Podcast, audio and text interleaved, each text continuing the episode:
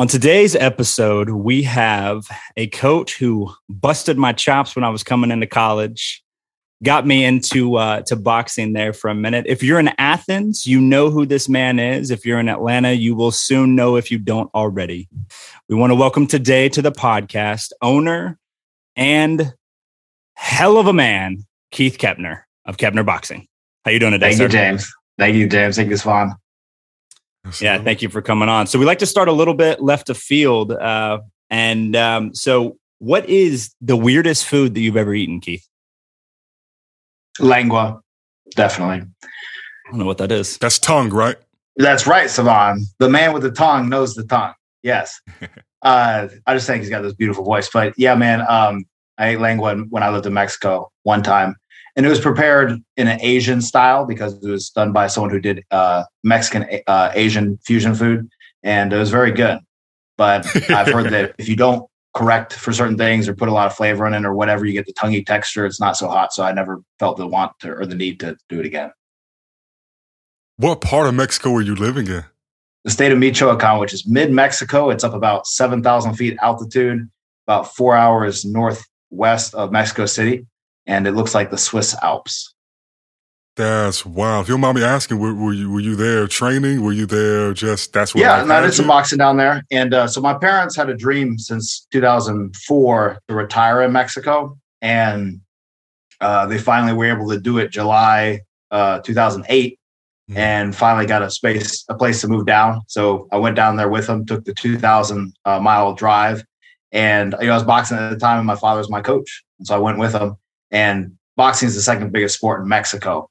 So it was a great opportunity. And um, yeah, for the two years that I was there, you know, it was a, it was a very beautiful experience uh, looking back on it.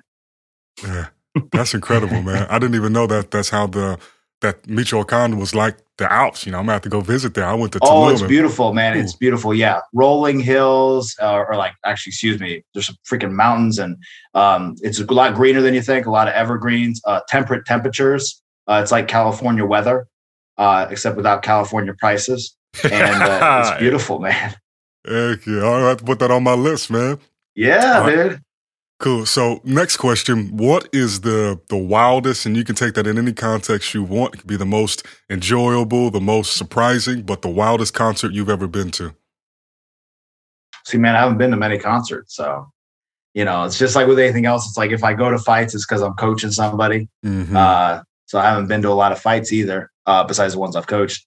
But the, the well, the, the best concert I've ever been to was a Third Eye Blind concert. Um, mm.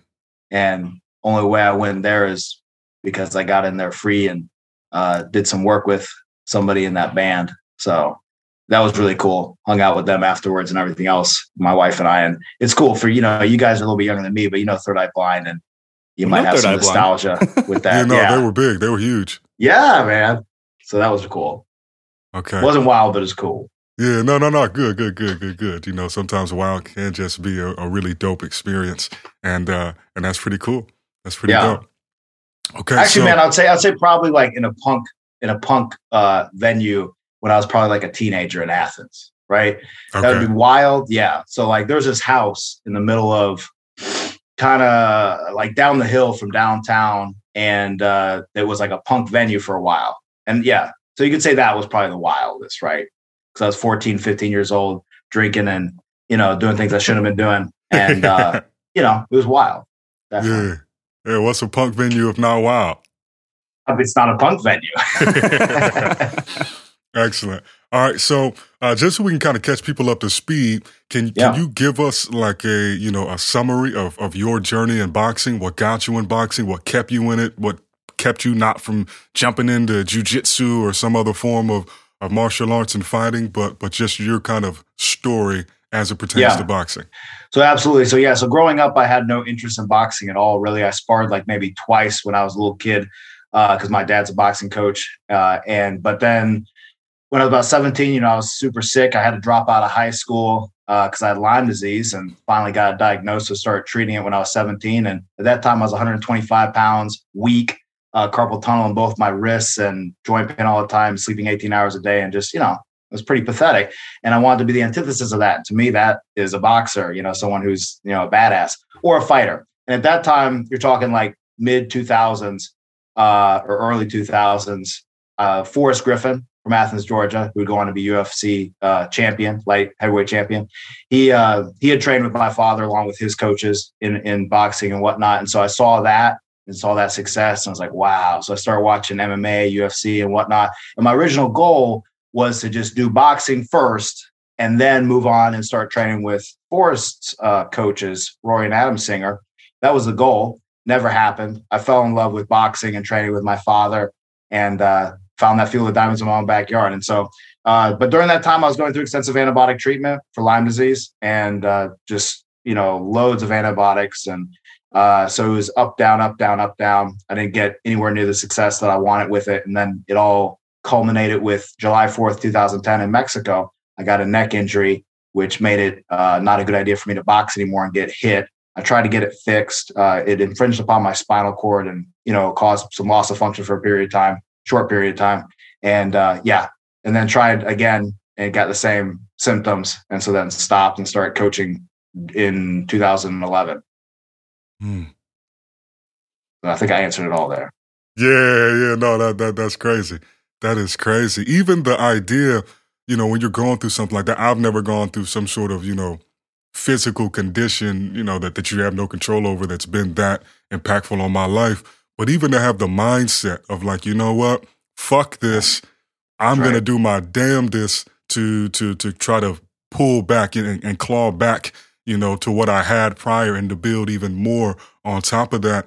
And I think that speaks volumes about the kind of man that you are. Uh, because it would have been easy just to keep lying in that bed and, and feel sorry, and and it's it's an unfortunate situation to be in, no doubt.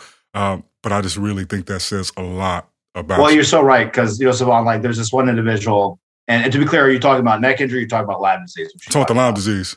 Yeah. So there's this one guy uh, that I've gotten to know and started talking with. He's about 23, 24 years old. Actually, no, excuse me, about 26.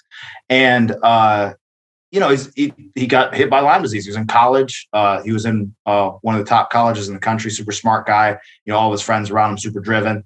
And he gets hit by this thing, and it just knocks the hell out of him. Unfortunately, he was able to identify it pretty quickly but still it's a long treatment. It's a similar organism to syphilis, by the way, guys. So mm. all the stuff that you hear that syphilis can do to someone, make you go insane. Uh, it's a spirochete. It drills into cell walls. It does all the same wonderful stuff, except it's not an STD. You get it from a tick. And so anyway, talking to this young guy, I, you know have the fortune of talking to him about once a month, and he had to get out of some of the support groups, some of the groups of people that get together for Lyme and whatnot, because you get caught in this cycle of this trap of, like you said, kind of feeling sorry for yourself. And even though I think deep down in someone's soul or heart, they don't want to do that. It's just if you fall into that pattern, then everyone around you wants to wants to feel sorry for you and wants to help and um, and you have to almost remove yourself from those people you know i remember when i started keppner boxing in 2013 you know i was still having some troubles and my mom out of love was telling me don't work so hard you know, don't don't try so much. You know, that's what she was saying without meaning to say it. And uh, I had I had to really separate myself in that situation, or else it was going to smother me with the best of intentions. Mm. Boy, you just said a mouthful. I couldn't agree more. Do you, do you find um I mean you're talking about these support groups and people kind of reinforcing an identity. Do you do you yes. see that to be something that that maybe we could also extrapolate over to Narcotics Anonymous and Alcoholics Anonymous? I would say so. I would say so. I mean, and in agreeing with you though, you know, I may be um, you know, disturbing a lot of people that I know personally who have had a ton of success with it, but I think that possibly they would agree with it as well. Is that the benefit with those groups is obviously the community of support but what's important though is that it doesn't become a community of empathy or uh, just everyone feeling sorry for each other and things like that. And I think it'd be really, it can be really negative. Um, and to give you an example, like during the pandemic, you know, I went into this one group uh, for Lyme, and you know, just to you know be a part of it. And I only went one time, you know, on Zoom because you know it's, it's it, it was a nice thing to meet everybody, but I could kind of see what the cycle was. And yeah, so I would say with with almost all those groups, um, you well, you know what it is too is it's like man. So I have an addictive personality, right? So like I went to uh, uh, Alcoholics Anonymous or whatever uh, when I was a teenager. And like, you know, I, have learned to embrace the uh, the benefits of being an addictive type person, of being someone who's extreme. That's why I got into boxing. Anyone that gets into a combat sport is extreme or crazy in some way, um, whether it's good crazy or bad crazy. And so to take those, so I, I, found a lot of inspiration from other individuals who, you know, are extreme addict type people um, and how they use those as gifts. And so I think sometimes with those programs, specifically, James, like you're talking about, sometimes they try to kill the gift instead of transform the gift into something that's more useful. Mm. Yeah. and and I only I only ask that because I, I think that I mean we've talked on this podcast extensively, and I also think Keith that you you mirror this in your content as well. That the story that you tell yourself is is your reality. Yeah, so I think that there's. Uh, I mean, I'm curious how how you've continued your journey with uh, with Lyme, and I I don't know the damnedest thing about Lyme disease. So, yeah. um, could you also educate us a little bit on after you after you receive treatment? is that something that then comes back up? Is it recurring? Is it autoimmune? Like, what can you give us some yeah. info there? Like, what, how do you a lot of stay focused there? You know? Yeah, no, absolutely. So there's a lot of uh, theories and conjecture. And, and to be clear, when I uh, got a positive blood exam uh, result for Lyme disease in uh, early 2000s, it wasn't recognized to be in Georgia. So here I am having a positive blood result that says I have Lyme disease, but doctors, some doctors in Athens, Georgia, would tell me I don't have Lyme disease right? Um, because the CDC didn't recognize it at that time. They just hadn't caught up to it yet. But it took them to like I think 2008 or so to finally catch up. Anyway, so there's a lot of debate. Uh, for this, my uh, treating physician who specializes with Lyme disease, who initially did a lot of the groundwork stuff with HIV, uh, Dr. Jemsek, he had to move states three times because of the uh, newness of this illness in the South and how it just wasn't accepted, different ways to treat it. So simply the fact that he used long-term antibiotics to treat an illness, he had to move from South Carolina to North Carolina and finally find a home in DC where his practice is. And he was touted and uh, uh, you know rewarded for his work with HIV, but then he jumps into Lyme is a different story. Now it's finally starting to shift, finally. But uh, anyway, kind of offshoot there. Uh, it's it's something that there's a debate if it's turns into autoimmune or if there is such thing as chronic Lyme. No one really knows for sure. Um, it can definitely lie dormant for a long period of time. I believe up to two years, and that's the scary thing about it. So keep that in mind for y'all. If you guys you're in Georgia, you bit by a tick, uh, and you don't have any symptoms or bullseye rash. I didn't. Uh, man, two months later, a year later, you could get flu-like symptoms and be like, "Oh, I just got the flu," but it's actually Lyme disease. So it can take it can be dormant for up to two years. And that's what makes treating it difficult too. So, for instance, with Jemsek, with his uh, protocol, uh, which he was one of the main doctors to do it, I think first is pulsing. So you go on for a few weeks, go off for a few weeks, and you cycle on, cycle off. Because if you just hit it hard with antibiotics nonstop, it will hide out. It also builds up cysts and cell walls, or cysts to protect itself, and drills into cell walls. So that also makes it hard to kill as well. Wow. But how do I deal with that? How do I deal with that? Is throughout my journey, um, sorry, I had to kind of get myself on track, uh, is, you know, my mom will tell you she had to be my advocate for better for worse because I would lie a lot of times to tell myself a story. And so I would go see Jemsek. We'd go up to South Carolina or when he was up in DC, go up in DC. And uh, how's it going, Keith? Oh, I'm doing great. you know, my mom's like, no, you're not doing great. Yeah, uh, but really holding on to that identity I think is what allowed me to mm-hmm. crawl out of that situation.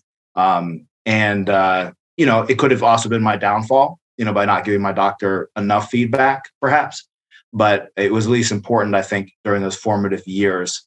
And uh, and it's something that you know, man, when I was you know 16, 17, 18, 19, uh, I wish I could work a job. You know, I I really wouldn't. I would train some boxing and recover and do a lot of treatment and stuff like that. And so, I, you know, I wish that I, you know, could fit into society like everyone else was of my peer group. Um, but all that gave me a drive and a hunger to the point where I truthfully say, like, I am so, so grateful for having Lyme disease and so grateful for the years that it, it took from me because it allowed me to put so much more into the years that I had following. And that's what's allowed me to sprint ahead of people who got a head start on me. You know, there's people that started a business uh, 10 years before I did, and I'm, I'm passing them. So, uh, you know, in terms of business or in terms of health. Mm, Mm, there it talk is. that shit, Keith. Talk it.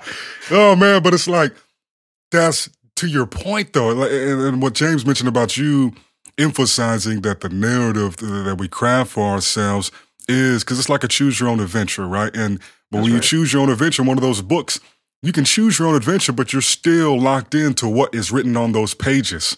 Mm. And so, depending on how it is that you continue to write the story, that really affects what could be a possibility. And um, and obviously, it's a fine line, like you said. You know, if your doctor's like, "How you doing?" You know, and sometimes you you know you got to be strong. Sometimes you know if you couldn't walk for two weeks, might be like, "Yeah, man, it was a tough couple weeks." You know, but okay. yeah, and and I just kudos but, to you. But that's where it's like if you're going to be on that on that balancing act, right? I would, wouldn't you all rather be on that side, right? Yeah, that side of you know kind of not whining and complaining, of not uh over dramatizing what you're going through. That's the side you want to be on, right? It's much easier, I think, um, to slowly move yourself towards the middle versus take someone who is uh, a complete, you know, mm-hmm. victim and try to get them empowered, right? You know, they have to really want to get empowered in order for that to happen. Yeah, so. no, that, that's a perfect example because growing up, my mother, she she dealt with a lot of different conditions. And I didn't really notice this particular thing that she did until sometime late high school, I think. But whenever mm-hmm. I would get on the phone, I would, you know, like most people do, how are you doing? Right? I would ask her that. And she would always just ask me, how are you doing? She wouldn't even answer the question. And I started to recognize that on the days where she answered me, she's feeling pretty good. And if she uh-huh. doesn't answer, then I know that maybe she's going through it a little bit, but she's not going to sit there and be like, oh, oh, my back hurts and oh, oh, my head hurts. And she's just going, boom, we're going to go straight through it. You know, like, yeah. how are you? And yeah.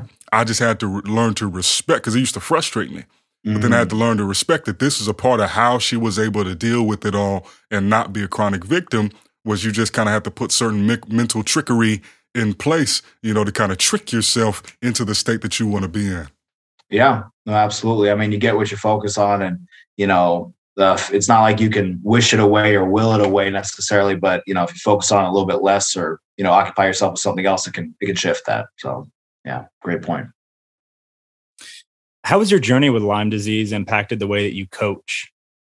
Impacted the um, way that I would say that it gives, yeah, it gives me more understanding for any struggle they've been through. Because one thing too, like I was talking to someone else about like a couple week, week ago or so, is when you're a leader, which is what you are as a coach.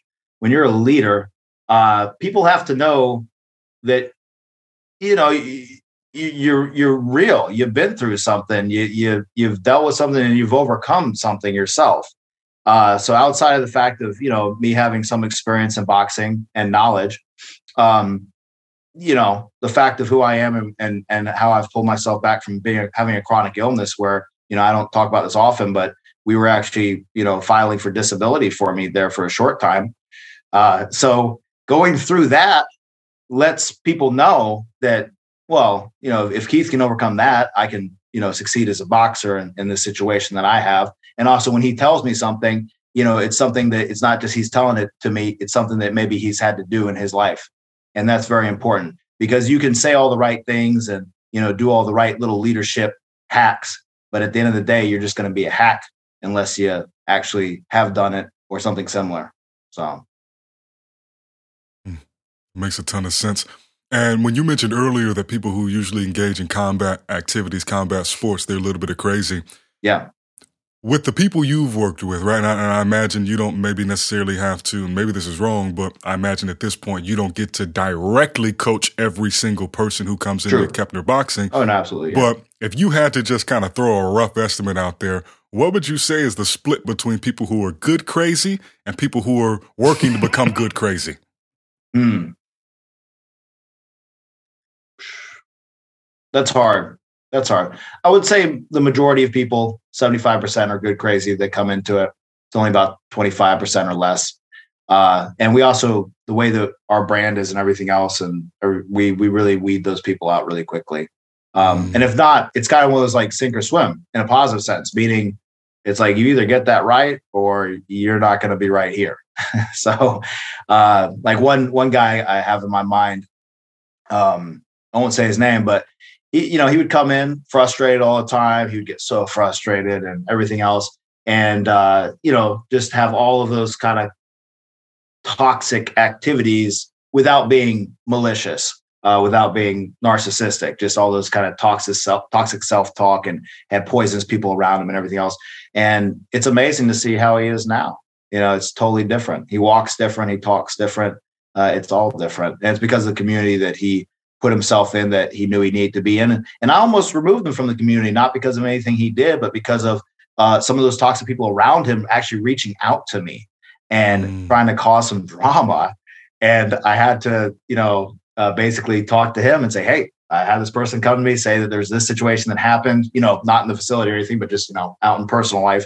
Uh, you know, what's the story on that?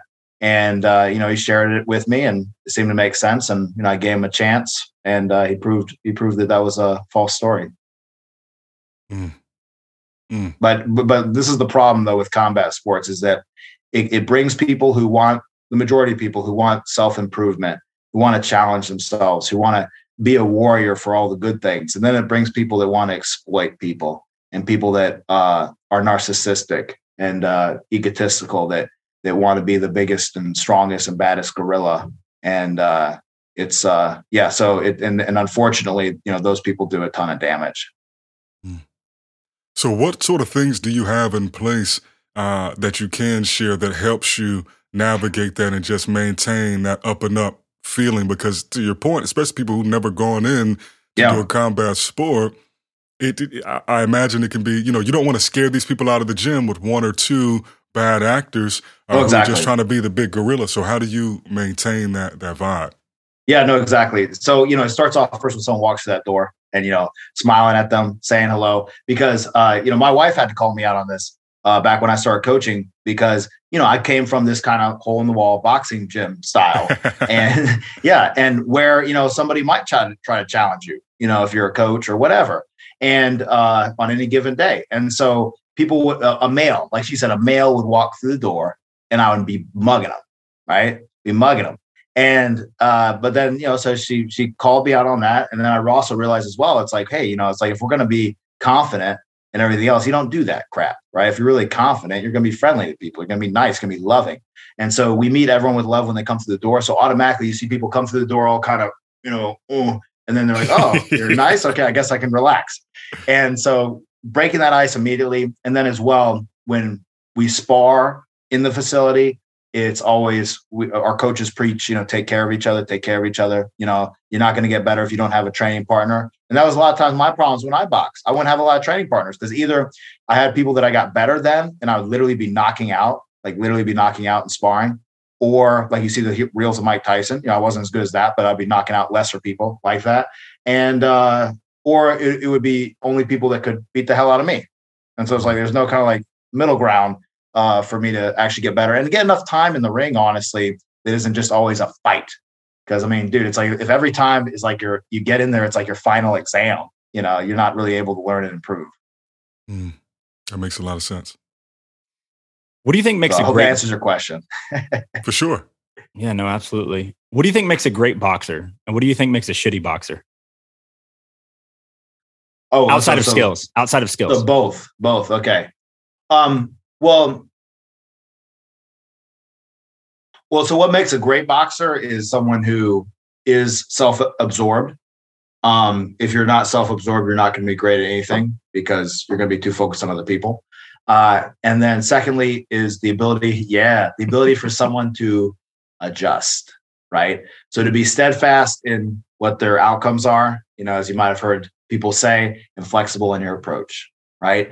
Uh, so that's something that you know, I learned from my father with his journey as a coach.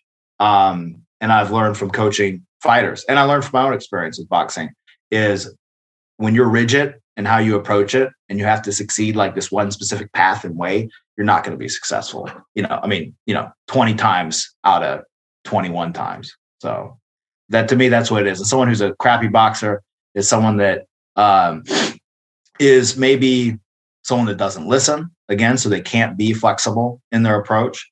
Uh, and also perhaps maybe maybe they think they know everything and they don't realize that hey, it's always you're always learning something, and you can always learn something from everybody, even people worse than you. Hmm. What's been one of the most enlightening things you've learned from somebody you were coaching? Hmm. I mean, that's a good question. I mean, there's a lot. There's a lot. Um, I'd say one of the biggest things that stands out to me uh, are is just some people's work ethic and uh, you know their their their will to win. Because uh, you know I've had the fortune of coaching a couple boxers that now have undefeated professional careers at this point, and seeing you know how they approach situations, how they approach challenges, and to also see them falter. To see that somebody to be that close to somebody who is a winner and see where they do have their weaknesses and where they do doubt themselves and where they do get frustrated and it kind of breaks down a little bit. And to realize that no matter how great somebody is they always are going to have those moments but to see what the cumulative effect is of them uh, you know showing up more times than they don't and and you know nine times out of ten. And so it's just uh, it's been great to see people's work ethic people working night shift jobs and coming in and training before going to sleep and sleeping four hours a day, that type of thing, while competing in a high level sport. You know, so that's just that's really been the biggest uh, lesson for me is just you know with what I do, um, you know, how can I work harder? How can I be better? How many people or what would you say the percentage of boxers that that make it that are on that hero's journey like we've seen in the rocky movies like we've seen in these um, in these fighting movies these mma movies where they are doing just that? They're working one or two jobs they've got multiple kids they've got a family they're young and they're literally putting it all on the line. So what was your question? What what percentage of, of people do you think in the boxing world or combat sports in general are on that journey that make it to the highest of heights versus the individuals that you know are eating out of a silver spoon that have mommy and daddy's money to pay down for 14 one-on-ones with Keith Keppner. Yeah. You know? Well, I would say, man, so so it's like it's just it's two different universes, right? So um it's a different set of skills. You know, there's a reason why Logan Paul is known, and there's a reason why when he fights, he gets paid big money. There's a reason why, you know, know, some other guy doesn't, right? Uh, and so it's a whole other set of skills. It's an entertainment sport, and there's so many things that go into the business side of it with a successful athlete, specifically in boxing that I know of, uh, that that alone is largely the biggest determiner. All right. So even something like I don't know if you guys saw the amazing fight that happened over last weekend with Lopez and Kambosos. Oh God. Okay, so you guys got to watch that. It's fight of the year. Insane. I won't tell you how we win or what happened, but oh, my God. Um, but even with that story, uh, both those individuals, the individual that was the underdog who pulled out a tremendous victory, uh, phenomenal, and he was like ten to one underdog. It was insane. Mm. Um, you know, it's still the same thing. It's not like he's just some dude who's training in some gym. You know, he had to get connected with the right people. Uh, he had to get connected with the right promoter. You know, his promoter is Lou DiBella in New York, and you know Lou does a lot of good work, and he's a big time guy. And so you got to get connected with these people. And it's like with anything, and that's what I think the fallacy that people fall into. You guys familiar with the E Myth? Yes. Mm. Okay, so you know you have the engineer type, right? Mm-hmm.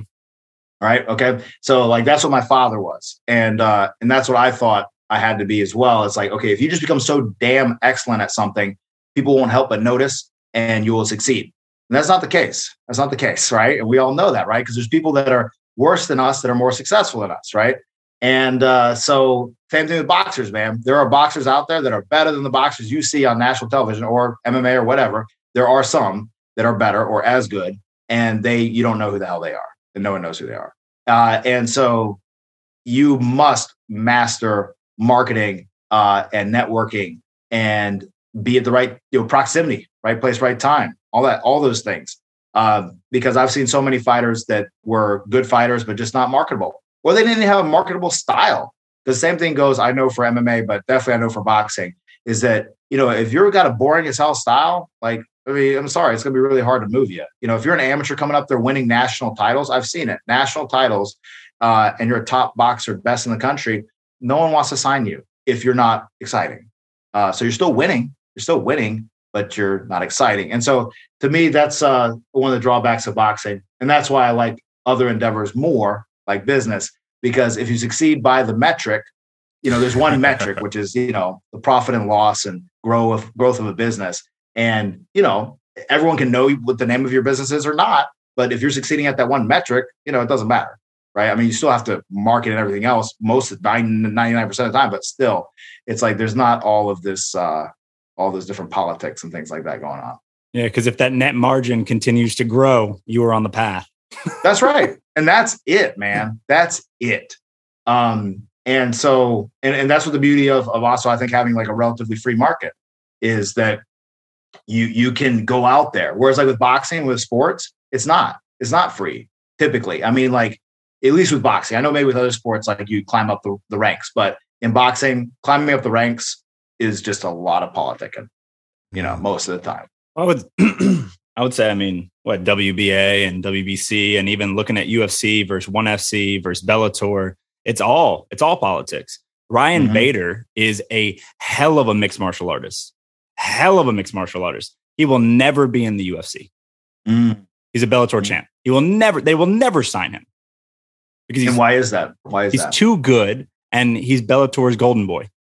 They mm. will never reward Bellator's golden boy mm. because they are the UFC. Mm. It's very interesting to even see someone like Michael Chandler come over. Um, and and I'm I have no idea what the politics look like in boxing other than I don't understand all of the different individual belts all over the place and sure. then unifications and I liked yeah. watching the the Wilder and um Fury. and and Fury that that yeah. third one that was yeah. that was solid um and I kind of want to pull on something. I want to roll back just a little bit. You mentioned Logan Paul. What do you think about both the Paul brothers and what they're doing for boxing right now? Well I think anytime you have attention on something it's great. So it's always a net benefit uh, because if people aren't thinking about boxing or watching boxing, no matter how it's represented, uh, then it's not on their mind. So, as someone that loves boxing and has a business that's all built around boxing, uh, it's it's great.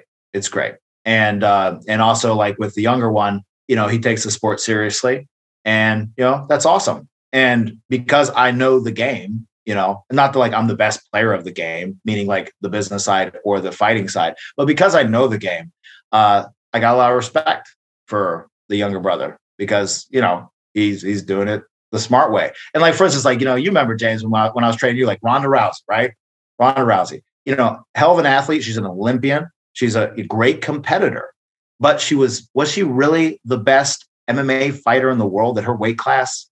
Female? No, she wasn't. Nah, she was and, just and stealing, we, stealing elbows and stealing labrums. Yeah. That's all. And we saw that. And we saw that. And you know, she was matched, you know, well. And not that she didn't ever have to rise to the occasion. She did a couple times, but you know, just and and, and again, like Olympic jiu-jitsu, uh, judo, like she would, yeah, like she could beat probably anyone in the world, and I guess she had to do that basically. But with the MMA, which is a different animal, um, you know, she she was not the best in the world. She was top, definitely like top five, whatever. But you know, and so that's with like same thing with all this stuff. It's like it's an illusion, man. You know, it's an illusion that oh man, this person's best in the world. Are they really the best in the world? Eh, not really, not really. And same thing goes with the Olympics, by the way. So to be clear, I don't want to give props to Olympics in the wrong way too, because you know, very few organizations have had so much corruption and also been nailed with so much corruption uh, with boxing, with everything else uh, than the Olympics. You know, it, it's it's it's the same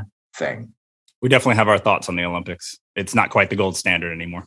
Oh, oh, no, it's definitely oh. not. Uh, and then similar to James, rolling it back just a little bit. When you mentioned the aspect of being able to business having those hard metrics that you can track and are can't be disputed, right? Yeah. I'm curious what the path to franchising looked like, why yeah. you made that choice, and and how you know that that evolution in your business and your personal life, just what that has been like for you. Because you yeah, haven't, all things considered, you haven't been in business that long. Oh no, of course. For someone to yeah. go franchise, so that's 2013, pretty... man, is when we started. Um, yeah, and so and and also, man, as well, as Sae'Von, it's like like right now, I could literally work very few hours a week and have you know over six figure income. Okay, So barely work because I don't coach right now. You know, I work with the fires a little bit here and there, but I don't coach. Um, and so yeah. Anyway, the the, the path to, to franchising is that we hit this point with the business when we had our daughter four and a half years ago. My wife started stepping out of the business and systematizing her end. Then I started systematizing my end to step out of the business. So I don't have these golden handcuffs anymore because, you know, my father was a clinical psychologist as well. He's a PhD in neuroscience. And he had a practice that was nationally renowned for treating anorexia. People would fly into Athens into that little airport to see him across the country. And, uh, but it was golden handcuffs. He would leave for a vacation for two weeks and the business would be cut in half. All right. And then he had to retire in 1994 because it was just too much, right? He's on call all the time for clients that are suicidal and things like that. And uh, and then that's when he got into boxing full time. Anyway, so I grew up with that mindset of like, okay, that's owning a business. It's golden handcuffs and you know uh, owning a job. And uh, but then I, as I we start grow the business, start to discover, okay, it can be different. And I met this guy uh, in uh, San Francisco who's a Facebook marketing guy at the time for gyms, and uh, he started changing my mindset on that. And he honestly like painted the picture for me of what my life would be like five years from then and it, it's the truth. And uh, so we started stepping out, building the systems, and uh, then about 2019, you know, we were largely out of the business, and it was running by itself and continuing to grow. And that's how we knew we had something that was replicatable. And so then we started looking at either expansion with corporate locations or with franchising. Um, I at that time I you know had been helping some other business owners in the fitness industry help you know and maximize their business, and I have a passion for that and a passion for business and coaching. And so I was like, how can I put all this stuff together? Because whenever I get sidetracked, you know, like Sae'Von, those fights that you announced that you did a great job at, right? Like when man, you were that was the first one, right? That you mm-hmm. announced, right? Yeah. Yes. And and so man, let me tell you, when that happened, I got sidetracked by that crap for a little bit. I'm like, oh man, promotions, because like you know we made a pretty good uh, margin on that. Was like, oh man, I need to go do that. That's how I'm gonna grow and uh, I got sidetracked and hurt the business a little bit. So I realized how do I wrap everything that is Keppner Boxing, the one thing in my life business wise that succeeded, into something that is also successful. And that's where franchising makes sense, and it, it brings all my passions together and everything else. And so basically, we hooked up with uh, Franchise Marketing Systems, which is a group in Alpharetta, and uh, for a very nominal fee, uh, they built out our FDDs, helped us build out our training manuals and everything else, and and uh, off to the races uh, August 2020. So we started that process January or February of 2020. Pandemic hit. We stayed the course, used the pandemic as an opportunity to cut off the fat and the things that weren't the best things with the business. And uh, yeah, and boom. Mm. Man. So how long would you say it took for you to, or what point in the business, that decision of, okay, I think I want to get rid of these golden handcuffs how long ago was you said it was when your daughter was born, roughly? That you started thinking more yeah, about a little that? bit after that. A little bit after that. Because also, too, man, it's like one of those things like your ego gets in the way, right? Because mm. everyone's telling you, like when James trained with me, like everyone's telling you, oh man, dude, this place is so great. And it's so great because of you, you know? and it's like, oh, you know, you're such a great coach. And I mean, dude, for a while there, man, I got it's true. It's true. Yeah, I mean, you were you, a hell of a coach. You were the reason that I came. No one thank else. Thank you, man. I appreciate it and and so and, and it's, it's it's the truth, like you're saying. And so I honestly got depressed when I stepped out all the way. Like when I stepped out all the way out of teaching and coaching sessions, especially the big group sessions. I love that, you know, all the energy with that. Um, I got depressed, man. I had to, you know, find other things uh, to enjoy and you know things like that. But anyway, um, but so stepping my ego aside because it's like looking at your business like it's a child, and just like with a child when they go to high school, you don't need to be up their butt all the time anymore, right? And like when they go off to college, don't be the parent that's like calling them every darn night, you know, while they're trying to do what they're doing. You know, as long as they're doing right, man, you don't need to be doing that. And so that's the same thing with the business. And so letting the business go from being a, an infant to a child to a teenager to a young adult. And uh, so yeah, that's what that's what that was. And then also just I don't want to be at the end of my life and say like, man, I wish I could have you know, maybe franchise, maybe I should have done this, maybe I should have done that. I see so many people that are like that. So many people, you know, they they they think they want something, or maybe deep down their soul they want something, but they don't do the scary stuff to actually do it and take the risk of failing. And uh, and that's one thing that's beautiful, like with the lessons of boxing and combat sports that you know my dad told me he learned from it many things. And one thing that I learned from it as well, it's like you know, how does this compare to getting the hell beat out of you or getting knocked out in front of people? You know, it's that's humiliating as hell as well. If anything, that's worse than failing at business or failing at some of these things. So why not take the chance? It's a thought. do you use your that's time? what's beautiful as a perspective. We say, James? Yeah. Do you use your time uh, in the ring and that negative visualization of getting knocked out? Do you do you start with that when you embark on a new journey? Because there's really nothing that could be worse than that in your own mind. I have. I have. Not much anymore. So that was a, a tool that I learned from my father that I utilized there for a little while. Um, now it's simply the idea of if I don't wake up or have moments in my day where I'm scared and worried and concerned about am I am I able to do this? I, I'm not I'm not living anywhere near my potential. And uh, a beautiful musing that I'm sure you guys have probably heard before. It's not my thought. Is you know the idea that when you die, because it's like, dude, who knows what and who cares? But just this utility thought of right, right, right, because who cares, right? But when you die, let's just pretend this happens. You meet yourself, who's your actual your actualized ideal, everything you could be, right? Health wise, you know, uh, family wise, business wise, psychology wise, everything. Um, you want that person to be a lot like you, man. You want that person to be, man, you know, Heath, Keith, you're just like me. Instead of being like, dude, you're a total stranger, you know? And so having that thought in my mind is something that helps inspire me and has inspired me for quite a few years now. Um, because I saw my father do his do his best to adopt Buddhism uh, and everything else near the end of his life because he didn't do everything he wanted to do. And you know, and this is a very accomplished guy, uh, but he he tried to similar to the addiction point, uh, mm. you know, with Narcotics Anonymous and things like that. It's like he tried to to tame his, his dark side that you know he just should have let it channel, and in, instead it ended up him being bitter uh, in his last couple years. He was very very bitter. Uh, well, actually, for the last decade of his life, he was pretty bitter, but then it got worse. And so I saw that, and I realized that I don't want that to be me. They're like, oh, I'm going to have success with this business and I'm going to do it by coaching everything and everything else or whatever and doing this one rigid way. And then I don't get what I actually wanted from it. And then I'm going to be bitter about it. You know, I, I need to continue growing. I need to continue pushing myself and continue to do things that aren't comfortable because no matter how tough we are, we all have these things that we repeatedly refuse to do.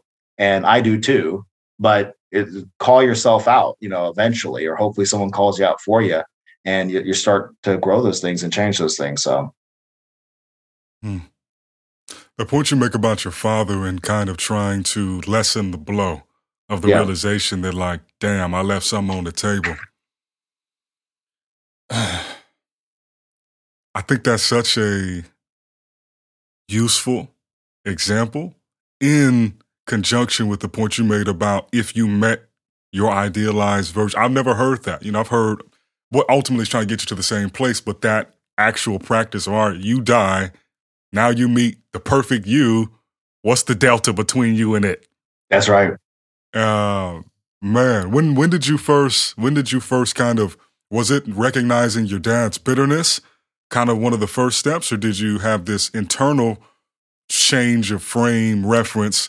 And then were you able to kind of notice that your dad had become bitter which one of those kind of kind of took place first in that dichotomy? Yeah, that that's a hard question. Um, you know, I would say I had my own bitterness, and I knew that well when I was sick all the time, right? So I knew exactly what that looked like because I was nothing near my ideal. You know, like you know, right now, you know, I I, I run and do all this other stuff, and then like I couldn't run a mile and I couldn't, you know, barely lift anything because my wrists were all, you know, messed up and everything, carpal tunnel from Lyme. And so I, I got the feeling of what bitterness felt like of of not actualizing or not being able to actualize. And so so seeing that and then but in, with perspective, so so I would say that I saw that he just um, you know, uh he and he he disowned me. Uh he and I parted ways and uh and I saw him just fall down this complete path of bitterness and and hatred for everyone. And you know, he he taught me how to hate in a good way, like how to hate the things that you do need to hate. Um, but then it just it took control of him, and he didn't channel that drive and that edge because, uh, and this goes back to the leader thing of that. You know, I don't know about y'all, but if I'm going to follow someone, I need them to have some type of edge that they control, right? Some type of dark side that they control. Because if you're just purely uh, the nicest person ever and this this this lamb, you know, who wants to follow a lamb? You know, except to be slaughtered, right? You want to follow someone who is capable of extreme and of evil, but chooses not to be, right? That's someone you want to follow. Just like a fighter, too, right? A fighter can do horrible things to somebody else, but they choose not to. And uh, so I saw it kind of engulf him because he didn't channel it into um, the right path. And so, you know, to, to, give detail to his situation, he wanted a world champion that he produced. Um, but the problem was is that he was steadfast on doing it one certain way similar to the way that James talked about, about being this this hardworking guy that just you know scrapes up in Rocky's story and you know goes against all the odds to to beat somebody to to get a shot, and then they get the shot and they make it. And I saw him lie to himself a lot, and and this is part of why he and I got into it, and you know we had to part ways. Um, and is that you know he would list this fighter, that fighter, this fighter, that fighter, and say, "Oh look, you know they did it, they did it," I'm like, no, actually look deeper. Look at who they fought here. You know, here they had a bum. They fought here. Da da da. You know, he refused to um, to invest the money into fighters to get them to where they need to be and to take the path that is the actual path that you can succeed with a fighter to get to them to get them to that level. You know, so it's like someone that says I want to succeed in business, but they're not going to spend money on marketing. You know, and they're like, oh well, you know, I just uh, you know, I just need to do a better service and my business will grow. It's like, no, you need to F and market, but they won't spend the money on it. And so the same similar situation with him, just not not being not being open to those and being too rigid. And uh, but then that that drive and that edge and that dark side took him over. Yeah, took him over, and it was really a sad thing to see.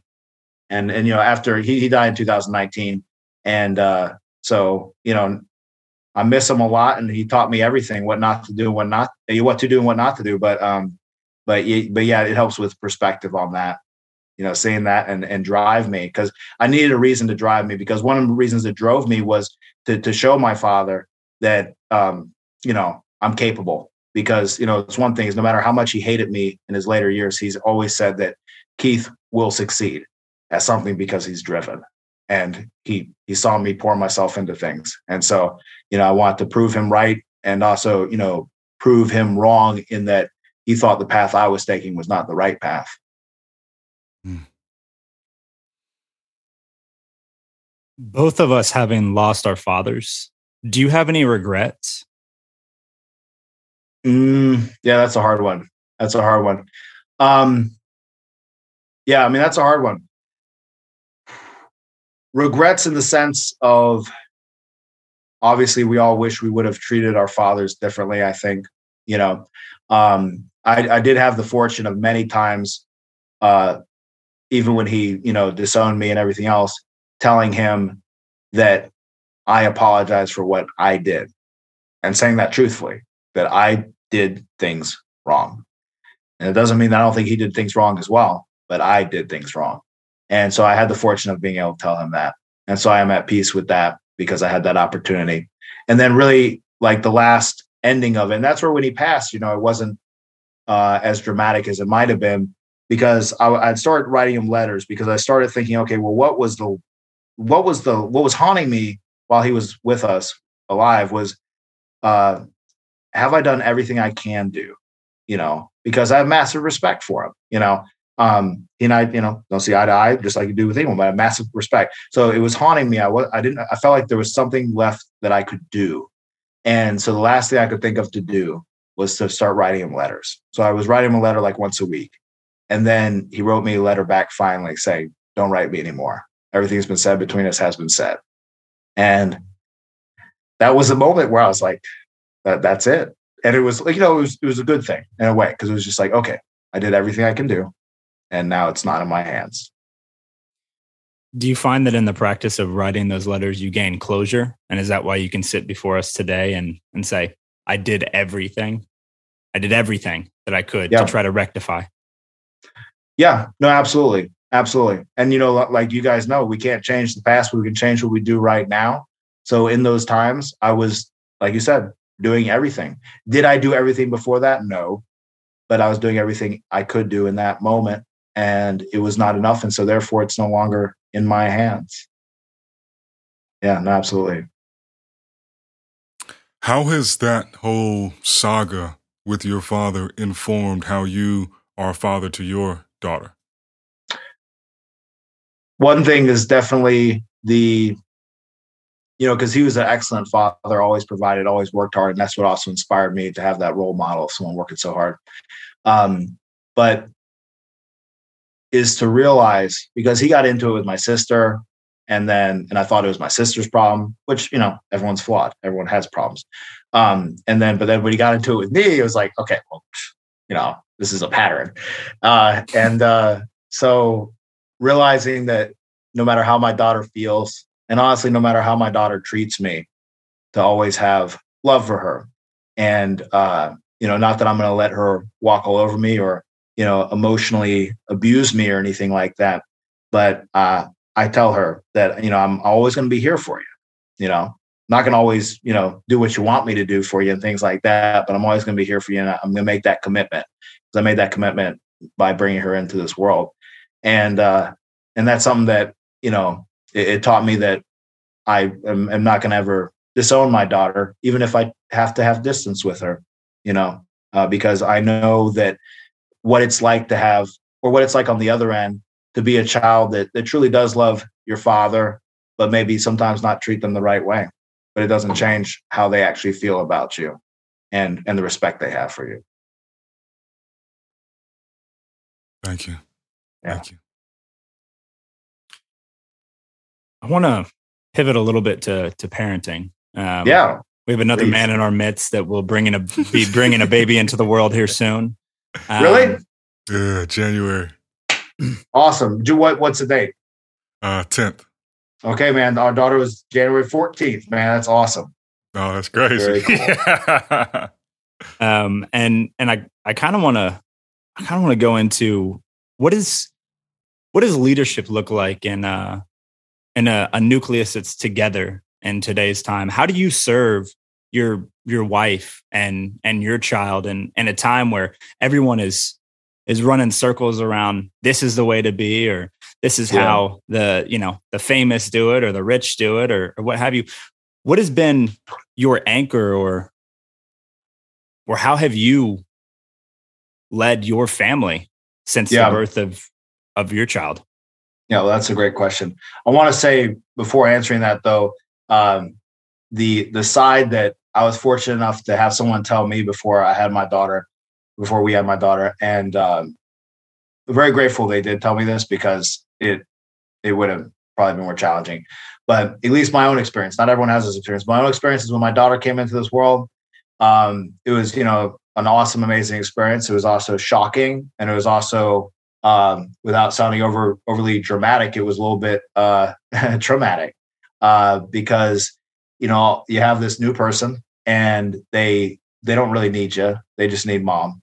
And um, there's this weird kind of you know males have postpartum as well, and uh, I definitely experienced that.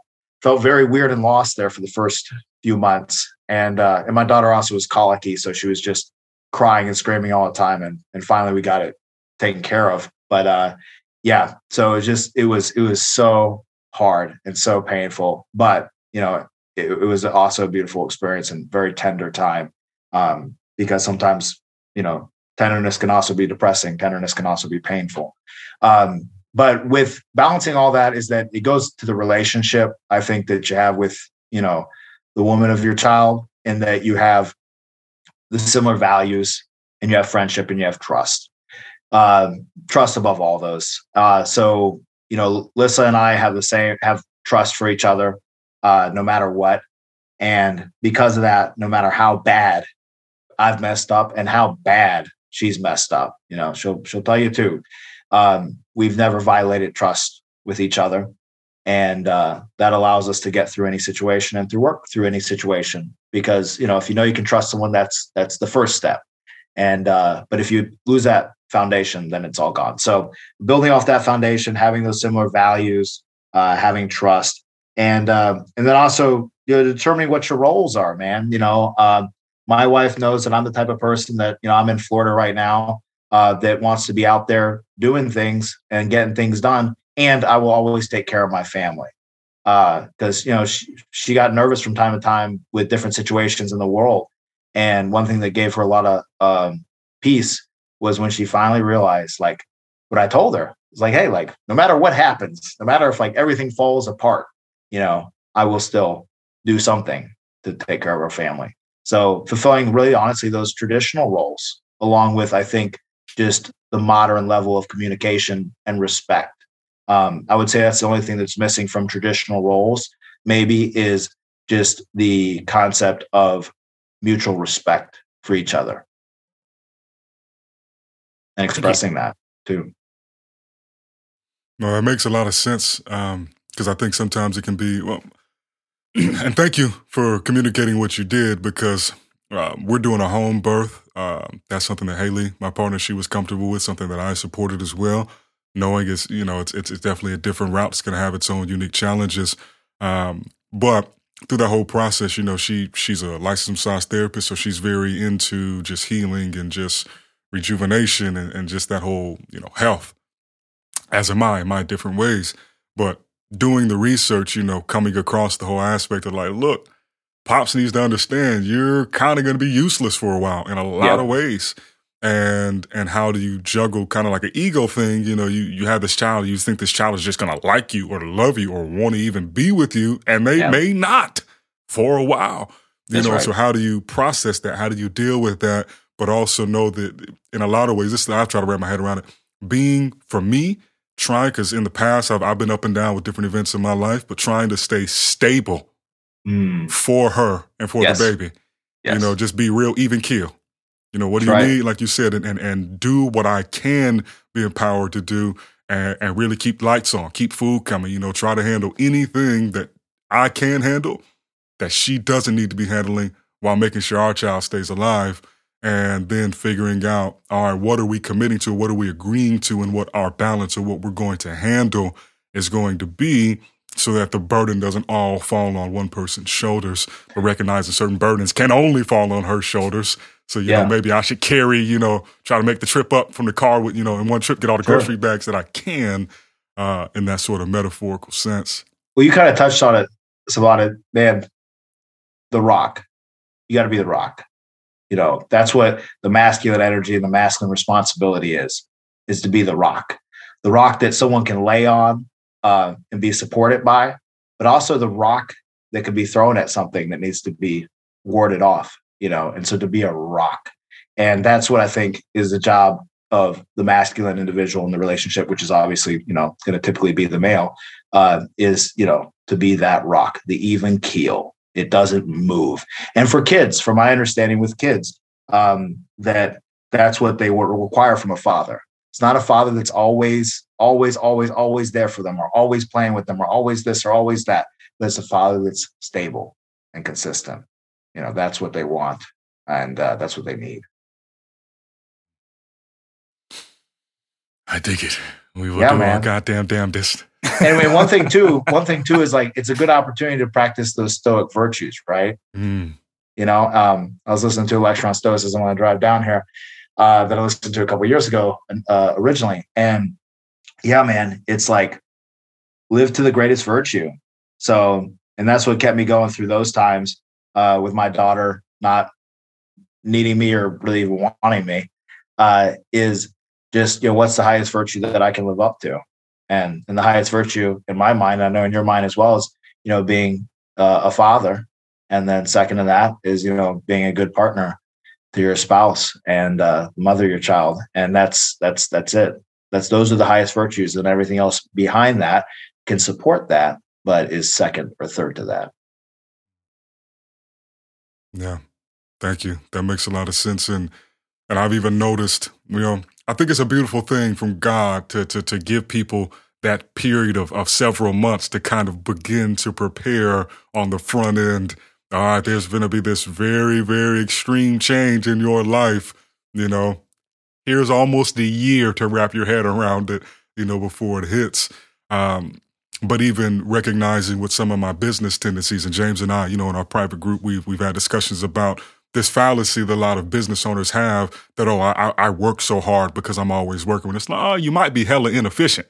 Yes, and and me having to recognize my lack of efficiency in a lot of categories and try to start to cut that at the knees, you know, mm-hmm. as much as possible because it's one thing without a child to to work, you know, X amount of hours in the day but recognizing the shit that's coming up, me trying to be better and finding myself in moments where, all right, maybe I was planning on doing X, Y, or Z, but if it absolutely can wait, and I see that, you know, I haven't really given much attention to my partner today, you know, or, or she needs to, to, to, communicate something to me, being better at recognizing that as quickly as possible and providing yeah. that time because it's the depth of the time and the presence that outweighs the amount of time um, and and just trying to keep those sort of things in mind. Yeah, the, the quality versus the quantity, right? Mm-hmm. Yeah, and having yeah, it's got to be like real, actual personal quality time versus just a bunch of time. Yeah, great point. Yeah, with business and with relationships.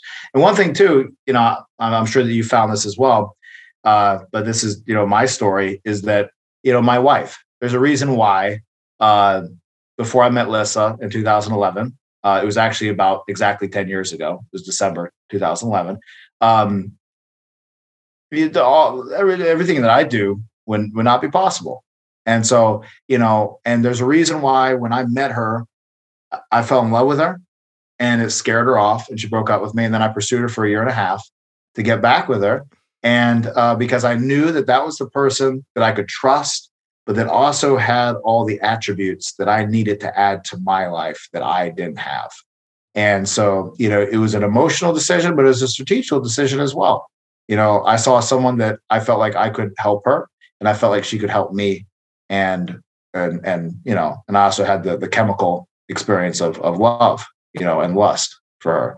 Um, but, you know, having that partner in your life uh, and having that family in your life, you know, your child as well, or children, uh, you know, forming them and molding them in such a way that is a benefit to them but also benefit to you you know and so building that whole base uh, is just so essential and and so essential to the success you know to talk about men as a man yeah i've definitely found that in the past of you know kind of finding the right feminine energy to to smooth out some of the edges that you just can't quite seem to get to yourself and and being able to to get that from them so that you don't have to then try to carry those qualities necessarily yourself uh, in sacrifice to your more masculine traits.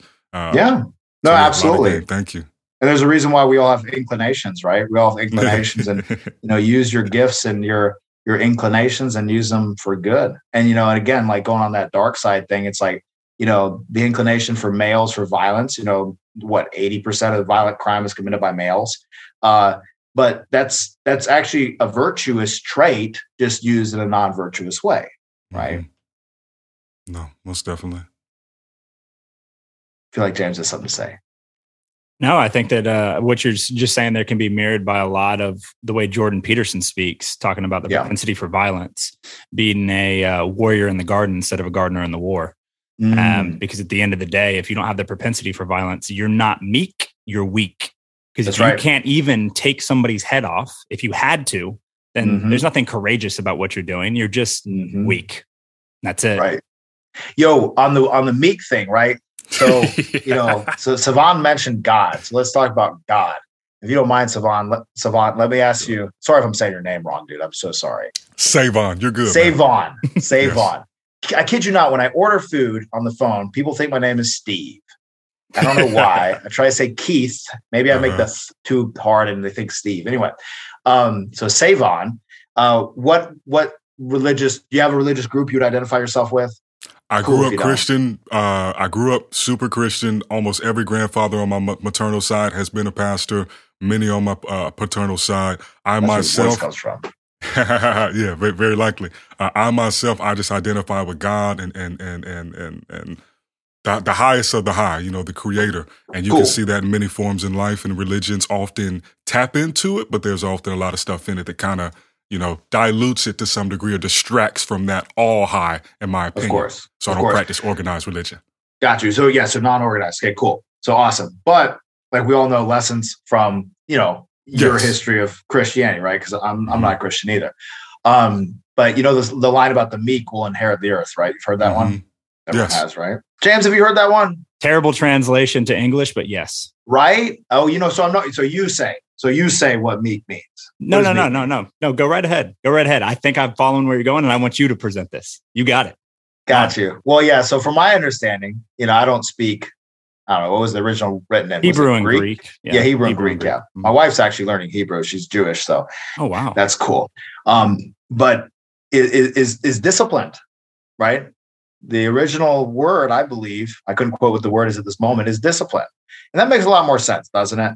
Not the meek will inherit the earth, which is synonymous with weak, um, but the discipline will inherit the earth because isn't that what we see out in God's world or, you know, uh, even just natural selection, right? Mm-hmm. The discipline is what's going to succeed, especially in our modern era, because we've built a, a, a, or rather, a society has grown out of the human condition that rewards people who will do things for the long haul and focus on the long game versus the short game. You know, the short game worked a million years ago doesn't work now. And also, it could also kill you a million years ago too. So, no. yeah, I think it's uh, I think it's interesting that you make that uh, that delineation to discipline because uh, you know I just for a long time I also was raised extremely Southern Baptist.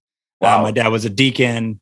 Uh, now my mom's side of the family is all Catholic and like tradition and rosemaries and you know throwing rubber fetuses at abortion clinics like it's wow. a little it's a little too much yeah it's actually yeah. a lot too much for me but activists um, yeah yeah wow. the uh the meek i mean that phrase that's something you know my dad was being a deacon in the church would always crack the bible open sometimes crack my head open with the bible. Uh, and so it was very interesting when i came across jordan peterson and he made he made a big argument for meek not being what we understand it as as being weak and yeah. it being actually the individuals that are the warriors in the garden because there's nothing courageous about not being able to get out a wet a wet paper towel you know? so i think that that's um that that's important i think that we've also lost a lot of i mean there's there's definitely archetypal application from the torah the quran the bible oh, yeah. take i mean any of the self-help books or any any even fiction i mean harry potter what have you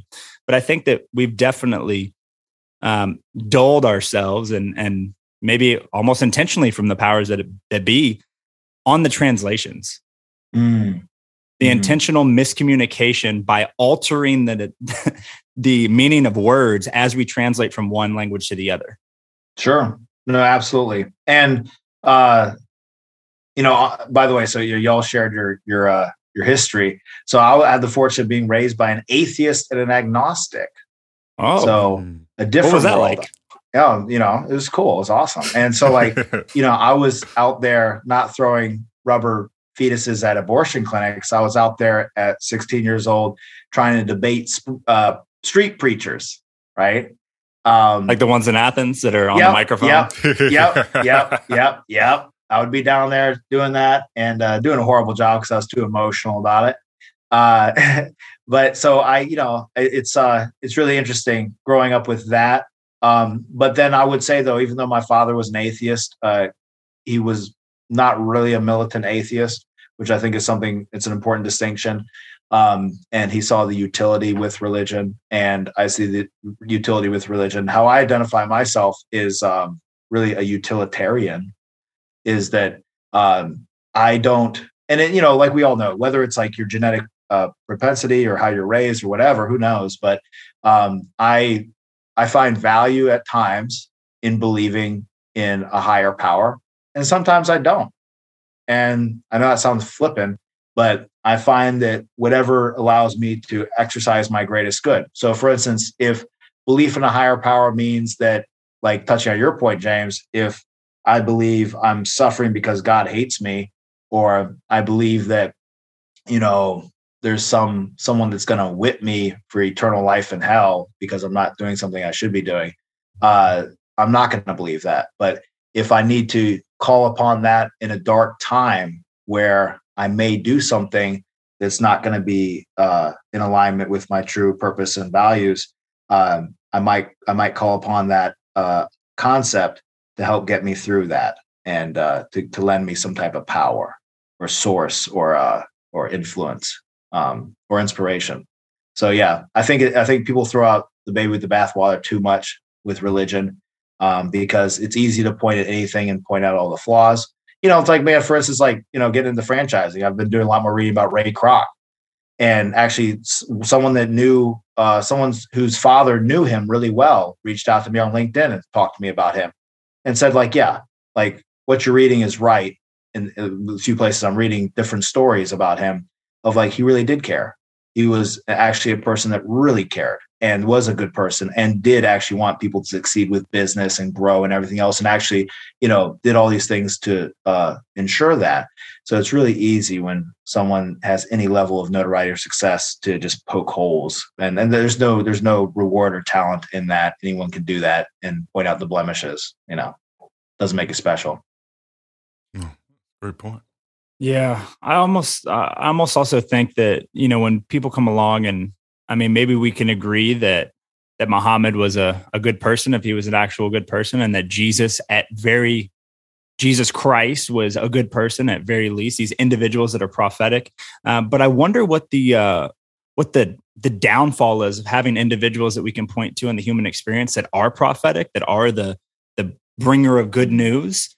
Um, like do y'all think that that is something that actually is to the detriment of religion or to the detriment of archetypal application of religion to life and then instead maybe throwing baby out with bathwater? Makes it too easy of a target to tear down what you're saying? Yeah i'm just curious if it like having a prophet that that has walked the earth and that stories are about does that make it easier to just throw everything because i mean i will in-text citate sometimes out of mark or matthew or, or psalms or what have you. Yeah. there is some very interesting things that have gone on in the bible even if they're just parables even if they're just metaphors. Oh, cool. oh, yeah. I mean you can see the same thing in the torah in some places and in the quran which i have all on the shelf but it's interesting that you know for example being around family who Older sister works for Chick fil A corporate. Younger sister's a Baptist collegiate ministry leader. Um, they're both married, and well, my younger sister's about to get married and and kids, and yeah, until eternity, whatever. But if I open the Torah or the Quran around them, it's almost as if they want to run. It's almost yeah. as if they're like, whoa, whoa, whoa, yeah, whoa, can't do that. So, like, are we are we too close minded as as a population, or are we too open minded to shit that doesn't matter, but closed minded to stuff that we could take value from? Mm. I think the short answer, yes. In general, people are closed minded. And I think that back in the day, we have, we have to recognize what time we're actually in. And mm. I think that if we take it back thousands of years, day to day life was so different. Yeah. You know, so even having a religious or spiritual practice had a much different role. And I like what you said, Keith about the utilitarian nature. I haven't used heard that term in relationship to, to spirituality or religion, but I would put myself in a similar camp. And I think that if people, to me, James, that the idea or the purpose of even putting prophets in the Bible, one is, hey, on paper, a lot of these people, I'm of the belief, could have actually walked the earth. Um, but I think the thing that's important people to keep in mind, this is at least how I try to pull at some of the things that are in, in these religious texts, is that there's supposed to be a demonstration that, hey, the ordinary man, woman can be extraordinary mm. given the right situations and context. You know, and it won't be everybody who reaches these heights, just like not everybody is disciplined. So most people won't inherit the earth. But maybe read through some of this game, get some perspective on some of these stories, and some of these things these people have been through, and take from it what serves you. Yeah. Well, and I think you know, touching on your point, James, it can all be used for good and for bad, right? Just like any situation in our life, you know, God forbid the loss of a loved one, you know, um, what's it going to do? What are you going to do with it, right? You know, uh, is it going to be the reason you're going to be a drug addict? Is it the reason you're going to go shoot a place up, or is it the reason why you're going to go save lives? You know, uh, someone that I got to know uh, lost her husband uh, from post concussive syndrome. He was a fighter at about 30 fights, and he got uh, hit in sparring by a bigger person. And for the next two weeks, he started to act out. Um, and he was like aggressive and explosive and things like that, not acting like himself. And then it, it culminated one Sunday night. They get an argument. He goes in the garage and he shoots himself. And they have a two year old child at the time. And so I had the fortune of getting to know this woman uh, during this time and her journey from this. And uh, she used it to be a ringside physician, you know, to get into that because she was uh, she's a pediatrician. And so she's used it as a reason to serve and uh, as a greater purpose. And that's what got her out of that situation. And again, just like with her touching on her point earlier, she tried to uh, jump with the uh, be with the widow groups and things like that. And she's like, man, you know, these women lost their husband 10 years ago and they're still mourning the husband like it was yesterday and, and acting like he was God or like he was Jesus or Muhammad, you know? Uh, so, um, you know, her life is good now and uh, her daughter's life is good. And uh, it's because she had an empowering philosophy coming from that. And uh, yeah, and like you're saying, James, all these things are twisted and used as methods of control. And uh, the easiest thing to do with it, and we all do this, the easiest thing to do is the heuristical thing to do, which is to just paint it a color, you know, paint it blue and say it's blue, where really it's it's a whole lot of different shades of a whole bunch of things. And something like the Bible, uh, the the New Testament, borrows so much from the the great philosophers and so many things uh, that you know. So so who knows, you know, and who cares uh, if it is the inspired word of God or not? Uh, the point is is that all those teachings are largely universal, and um, and and even some of the more archaic. This sounds insulting, but some of the more archaic teachings in the Old Testament, you know, some of those as well. Um, it's a little bit more edgy, a little bit darker, but some of those are important teachings as well. And then also you got to look at the context of their time, right? So, and that's one thing too, honestly, like just to be just to be really open, that I think is unfortunate about our modern era is we judge too many people and too many schools of thought based on our modern perspectives and not upon the perspectives that were around at that time, right? And the era in which they lived, right? So instead of learning what we can from individuals from, you know, 100, 500, 1,000 years ago, we uh, judge them you know, and we and it's easy to be Monday morning quarterback and say, oh, you should have done this and this, and you know, da da da da da. But it's like, hey man, you need to acknowledge the good and acknowledge what they did and what you can learn from it. Because if you don't, you erased all of history and you have nothing, and now you're back to square one where we are climbing down from the goddamn trees. So there it is. uh huh. There it is. Yeah, I like that philosophy, Keith. I do. Right that's there. the thing too, man. It's like you know, I'm like you know, I'm pretty a religious, but you know, uh, dude, I value, I value all of the religions. I value them so much because um, I know what good they can do. I used to always, with those street preachers, tell about all the people that re- were killed by religion and tortured by religion and everything else. Um, but what about all the people that were saved? Mm-hmm. You know, there were so many people that were saved, so many people that were inspired, and breathe life into them. And uh, and and man, why why not preserve that? Why not build that up? Why do you got to tear down the whole goddamn thing uh, because of that? No, no, no, no. Keep it, build it, just make it better.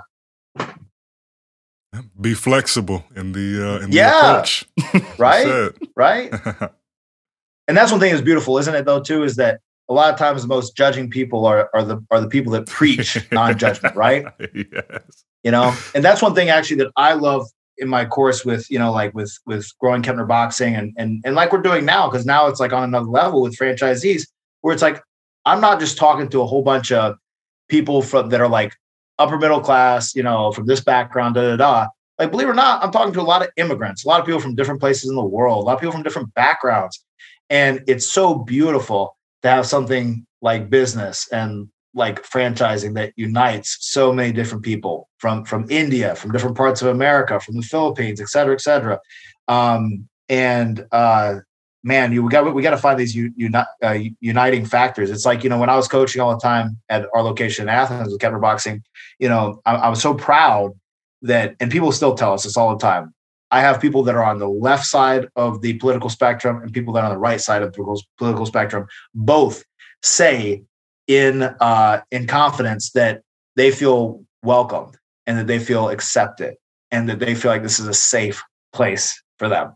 Because too often when people say it's a safe place, there's actually something else behind that, and there's some type of uh, uh, um, authoritarian uh, attempt at creating a safe place versus just actually being a place that accepts people and acknowledges the different and, does, and acknowledges really the similarities and what the greatest purpose is with our lives, which I think is self-actualization, right? And uh, you know, and I think everyone can agree on that, no matter what side of the spectrum you're on how can you self-actualize whether it, it's being a a a uh, someone that does charitable works or or you know what have you or or someone that grows a business and also by the way too if you don't grow a business you're selfish because you're not helping your clients but you're also not growing a team of people that could be supported off your business it's like right now we have 10 people at our location here in Athens that uh or here I'm in Florida in in Athens and uh you know we could have done that if I want to grow the business. If I just would have kept it me, it would just been me and my wife.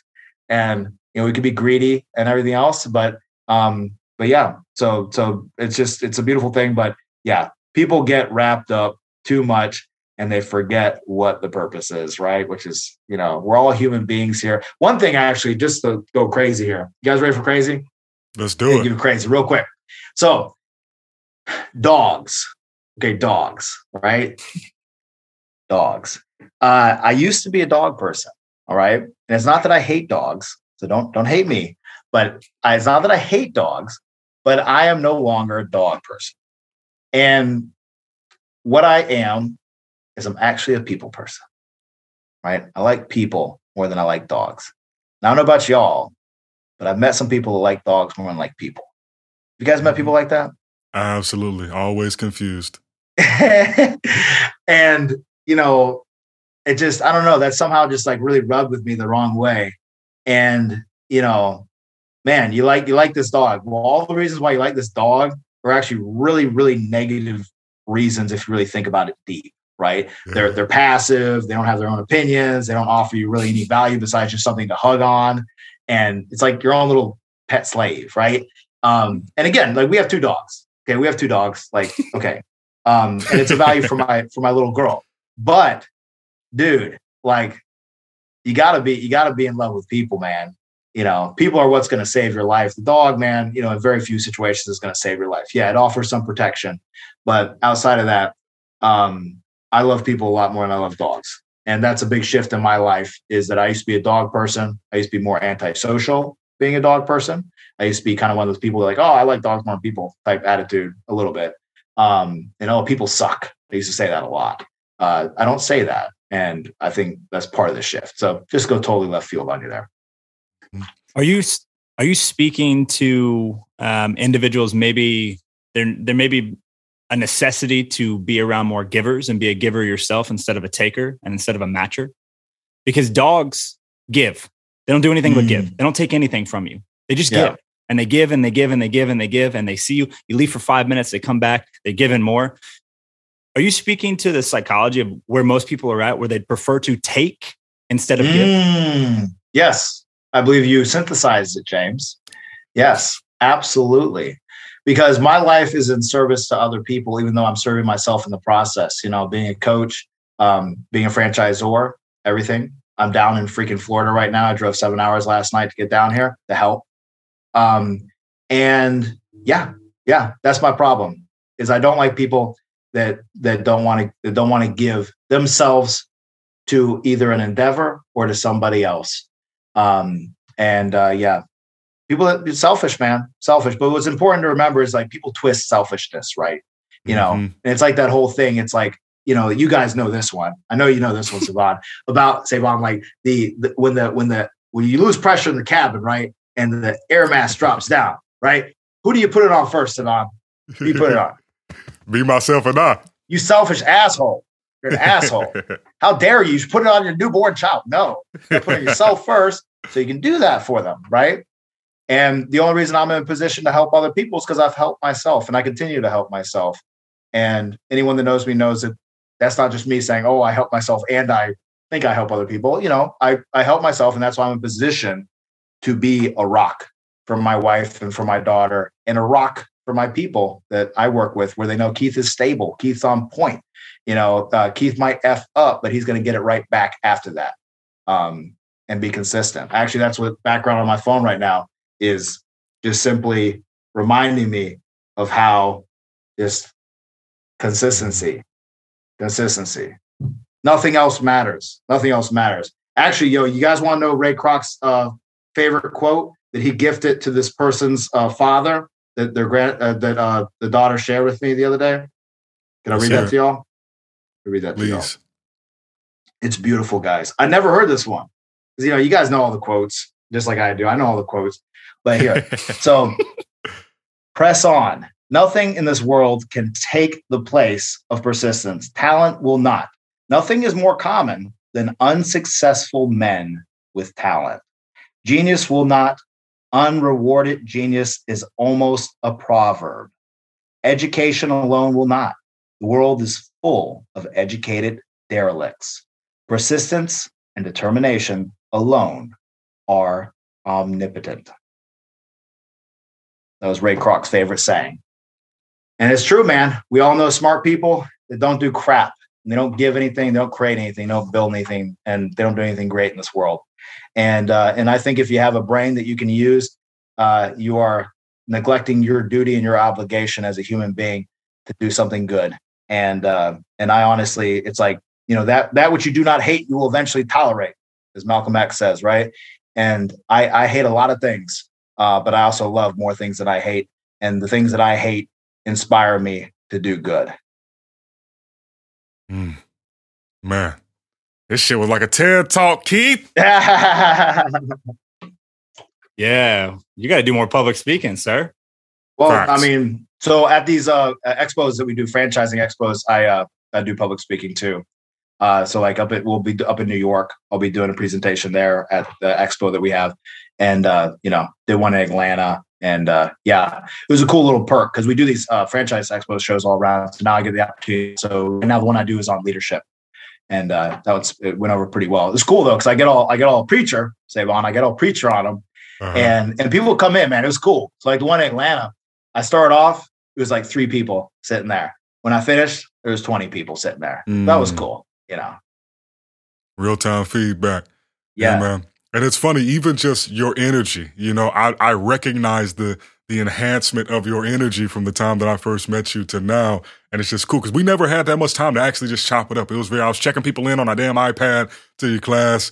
And then yeah. our interactions were still very brief for the, um, for the fight. But no, man, this, this has been a tremendous gift. And, and I can, I can just feel it coming off of you, man. Just the, the authenticity, the genuineness about just the, the well, and similar to like what you're saying, Sae'Von, because you know you, you seem like a different man as well. And I know you are. I hope you are. You know, I hope you're not the same dude you were back then, right? And same with you, James. Um, but it's like, uh, you guys are real, and that, that's a cliche. It sounds so stupid, but you know, like you, you gotta be, you gotta be honest and legitimate, man. And there's a reason why people um, you know, not as many people as I'd like so far because I just haven't got the word out enough yet. But there's a reason why someone's willing to to give me thousands of dollars uh, for a franchise. Um, and like I've had people do that over other people because they just were not sincere, you know. And sincerity is the most important thing. And if if you're sincere and you come off like an asshole, is because you're an asshole, and you got to fix that right? And uh, you know, if you're sincere and you come off like you know, like an egotist, you're an egotist. You got to fix that.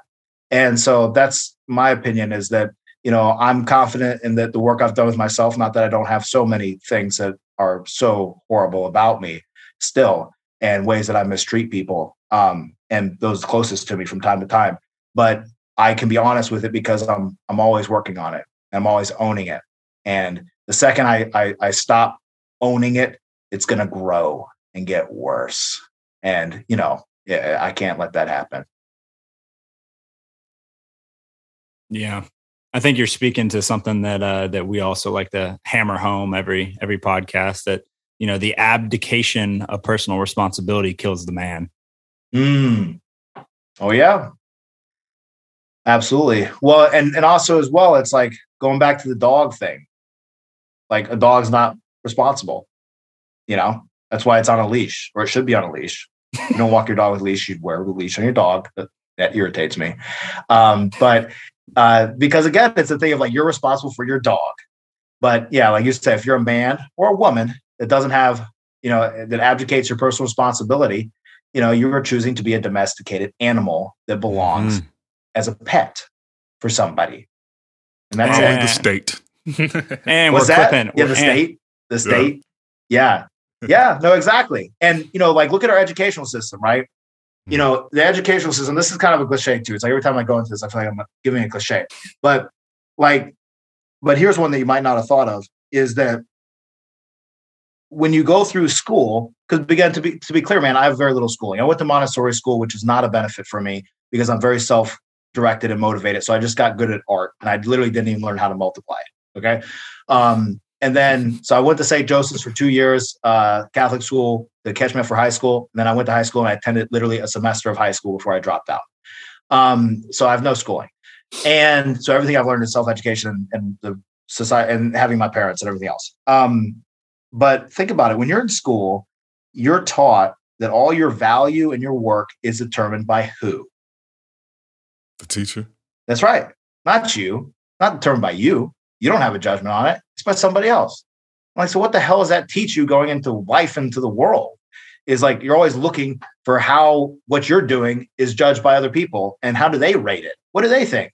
And that just programs you for a horrible life. I think a horrible life because even if you are in a position where you're an entrepreneur or you're you know you're working in a business or part of an institution yeah you, you need to have that self value and that self judgment ability and so and, you know there's a lot of things that are so wrong with it and that's where we're debating honestly what to do with my daughter um, because of a few different things uh, with the schooling systems and um, how we can give her an empowering start uh, and uh, yeah well, that's a big challenge as a parent yeah, I've already uh I've thought about it. We've talked about it some. I'm like, you know, it's a blessing. We don't got to make this choice for many years. Yep. Get a lot of time to think about it. It's still hard when it comes time to think about it, though. Yeah, still I hard. can only imagine. I tell you, man, that's why I want to grow this darn franchise because I want to take my daughter around the country and maybe around the world. And to me, that's the best education. Also, too, one more uh, throw at uh, the modern educational system is think about this as well. Uh, and this, I think, this was a benefit for me to not have this is when you spend your life in school, right? Going up all the way into college and spend mm-hmm. your early 20s in school, you're around people that are your age, right? That is so uncommon throughout the history of humanity. And it's so negative, I think, and, and, and detrimental to an individual and, the, and their development. And that's where I think it was of great benefit for me to be around my, at the time, 65 year old father all the time. And he be my best friend when I'm 17 years old because I get a better perspective. And sure, I developed some old tendencies that I had to snap out of, but still, man, you spend all this time around a bunch of idiots that are, you know, your age. Um, who the hell is going to teach you what to do? And then conversely with that, you don't spend time with anyone younger than you. So you don't ever, ever learn how to lead or break things down or uh, have understanding for somebody. Um, yeah. And it's just, it's just, it's a real shame. And I think it's of, of real importance that we incentivize mentorship programs and things like that. And that's what I do, man. I have, you know, I don't need an institution to tell me to do it or formulate it for me. It just naturally happens where I have a lot of people that I talk to that are, you know, younger than me and some that are older than me that either mentor me or I mentor them. Yeah. Uh, years ago when I was doing, I was selling knives for a company and my manager at the time, I basically got into this training program. And one thing in that that he taught me or taught us was that to, to continue to progress in life, right? To, to that, that image you showed us by consistency, yeah. to be able to keep adding more from that kind of power of that centrifugal force. Yeah. You need to be able to teach people that are underneath your level, mm. have peers to get perspective from and, and kind of feel a, a, a closeness, camaraderie. Yeah. And then people above you to learn from. And to your point, being in school your whole life, robs you of that. It places the people that you do learn from, your teachers, on this pedestal in a deity like fashion where mm-hmm. you can't question what they say. They solely determine your success or not. And then you're in this mindset where you think you're above the people who happen to be a few grades behind you. And That's on top right. of that, it puts you in this framework where you think that life is a yes or no question or an essay. Mm-hmm. And everything you do through life, all of your challenges, are timelines and literally yes or no questions for the most part. And life, like you said, is not one coat of paint. It is many, many, many different hues and pigments and, and, and shades. And I've noticed it in people when they get out, especially ones who go to college and then they go to grad school and then they want to keep chasing this next piece of paper, which is really what you, you're giving them paper to get another piece of paper back. And they get out and it's like, fuck, this life shit is damn, this this is a lot more complex than uh than that essay I had to turn in. That's right. That's right. And and you know, and also, man, too, it's like so my you know, my, my mom has a degree. I can't remember what it's in. I think it's in art, but my father has a PhD in neuroscience. But he told my sister and I, you know, don't go to college. Don't go to college unless you have something that you need to go to college for. And that's what we're mm-hmm. telling our daughter too. Um, and so my sister's a CPA uh, for uh, the CDC. And so it's like, you know, she went to college because she didn't have anything else she wanted to do. So she got a job that paid her good money and something, you know, that's okay. And she has a great quality of life. With me, it was, it was no college at all. And that's totally fine. And um, it's funny, like you guys know Peter Thiel, right? You know that mm-hmm. is. Yeah. So you hear him talk about college and what it mm-hmm. is. Yeah. And how we need to define what it is, right? So we need to define what education is, what college is. You know, it's it's not the modern day Catholic Church where you have your deacons and everything else, and you're trying to ascend through it. And you know, I remember like you know, James, when I met you, man, I, at that time I was just kind of getting over the fact that I hadn't gone to college and everything else, and I felt lesser than all those college kids in some ways, um, and and put them on a pedestal because you know they had achieved this, you know, this this sainthood or this position in this, uh, you know, in this system. And uh, but then as I continued to grow myself, I realized, wow, that doesn't mean anything. And now people like that work for us. So. and then you also see see see the folly of their ways, right? And again, you know, some people obviously gone on to be successful, and but you see the individuals that um, they didn't learn the necessary skills along the way, and and and that's the thing too is I feel I feel horrible for generation upon generation of of, of humans that that think that that's their their their uh, their savior, is is education. And it's not man. It's like with that quote like education is not going to do anything for you you know um all it can do is just give you perspective. But if you do nothing with that it doesn't matter. And also it doesn't give you good perspective most of the time anyway especially the way it does now so. Yeah. Better start by saving yourself. Yeah. No exactly. Exactly. And also man like teach by your actions right? Yes. you know because that's the thing too is that uh man, how many people can talk a good game, right? Everyone mm-hmm. can talk a good game, right? Even people that suck at talking can talk a good game. um, and then also, like on, on the other side of talking a good game too, is like think about the people that ask for advice or um, try something and they actually don't do it with sincerity of wanting to succeed. They do it so that they had a way that they can tell people they tried to do it and it didn't work right? Mm-hmm. So it's like I experience this unfortunately sometimes where I tell okay, you know, hey, you got to do this, do this, and okay, I did that, and how'd it go? It didn't work.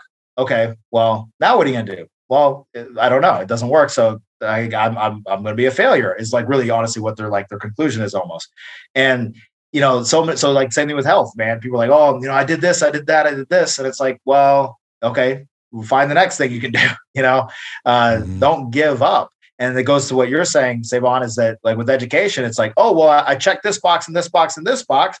And, you know, I didn't get accepted with my, you know, my whatever. And, uh, or I, I didn't get the classes I want. So it's just, it's over, game over. And it just teaches that. And, uh, and that's where, you know, I, I had a great benefit of, of not being in school and not being uh, indoctrinated into being a cog in a system because it's, it's designed for that. You know, I know some other, you know, I think, by the way, I think the United States is the greatest country on earth. Um, and in the history of earth, uh, it's not perfect, but I think it's the greatest. And, but there's other countries like, I think it's one of the, I think it's maybe Sweden or something like that, where in high school, they start doing a, um, like an internship for like yeah. a trade. And it doesn't mean that that's what they're destined for for life, for served, served, servitude to, to be a plumber or whatever, but they're able to actually learn a skill that's something that actually will transfer into a really good paying job uh, if they choose to do so. And then it's, you know, it's a free place. So if they're like, okay, I don't want to be a plumber, I want to do this, they can do that. That's fine. They can go back to college, whatever, you know. Um, and so we do not incentivize, incentivize that enough. And uh, it's it's to our detriment. Yeah, I think that's part of the um, what what what I would identify. Uh, some could call it a transition point, but the ultimate the, the decline of the greatness of America is mm. because it was built upon action. You know, yes. sure, some people sitting around the corner thinking and, and, writing up, you know, contracts and deeds and all that. That's where a lot of the finessing happened. Um, but the country was built off of doing. And I always like to tell people the highest form of thought is action. And right. being in school, they just usually teach you to just stay so cerebral that you are removed from your actual body. And if you're not in your body, it's going to be very hard to do anything. Mm. And I've mm. suffered with this at times too, because I went super extreme on academics in high school. Uh, and it wasn't until I got to, I, wasn't until I got to college, I had to make a conscious choice to be like, you know what? Fuck school. Yeah. I did all of this. I thought I was going to go Ivy League. Didn't get in. Man, fuck this shit at this point. Let me live life a little bit more and uh, and not place such a high priority, so much of my self worth in these damn grades I'm getting, because ultimately life is not your damn GPA. And right. um, yeah, yeah. You know what it is? It's solidified in one way that I love that James Clear said it. Uh, great book, Atomic Habits. If you guys have mm-hmm. read it, you can save on your non. I've heard of it, have not read it. Great, James. It's one of those books that I think is mental masturbation and what I'm doing day in day out. So, but yes, well, I know I have it and it's on my shelf, like two feet away. On that note, well, see, this is exactly on the mental jerk off note that you just said. is you know, so he states it there, and it's, you know, it's not his thought. He probably took it from somebody, but is movement and achievement, right? And so, like, similar to what you're saying, the masturbation thing, um, I've been stuck there and I'm getting better about not being stuck there, like, way better. And that's why I'm doing big boy business instead of little boy business. is that is, is the, uh, I told my wife that too. She's like, yeah, that's like her thing too. Um, is uh, that you get stuck in the movement thing, like you're saying, Sae'Von. It's like, oh man, I read this book. You know, oh, I read this thing. I had this. You know, I learned this new concept. Oh, it's so cool. What's this other cool thing I can learn? And that's a bunch of movement.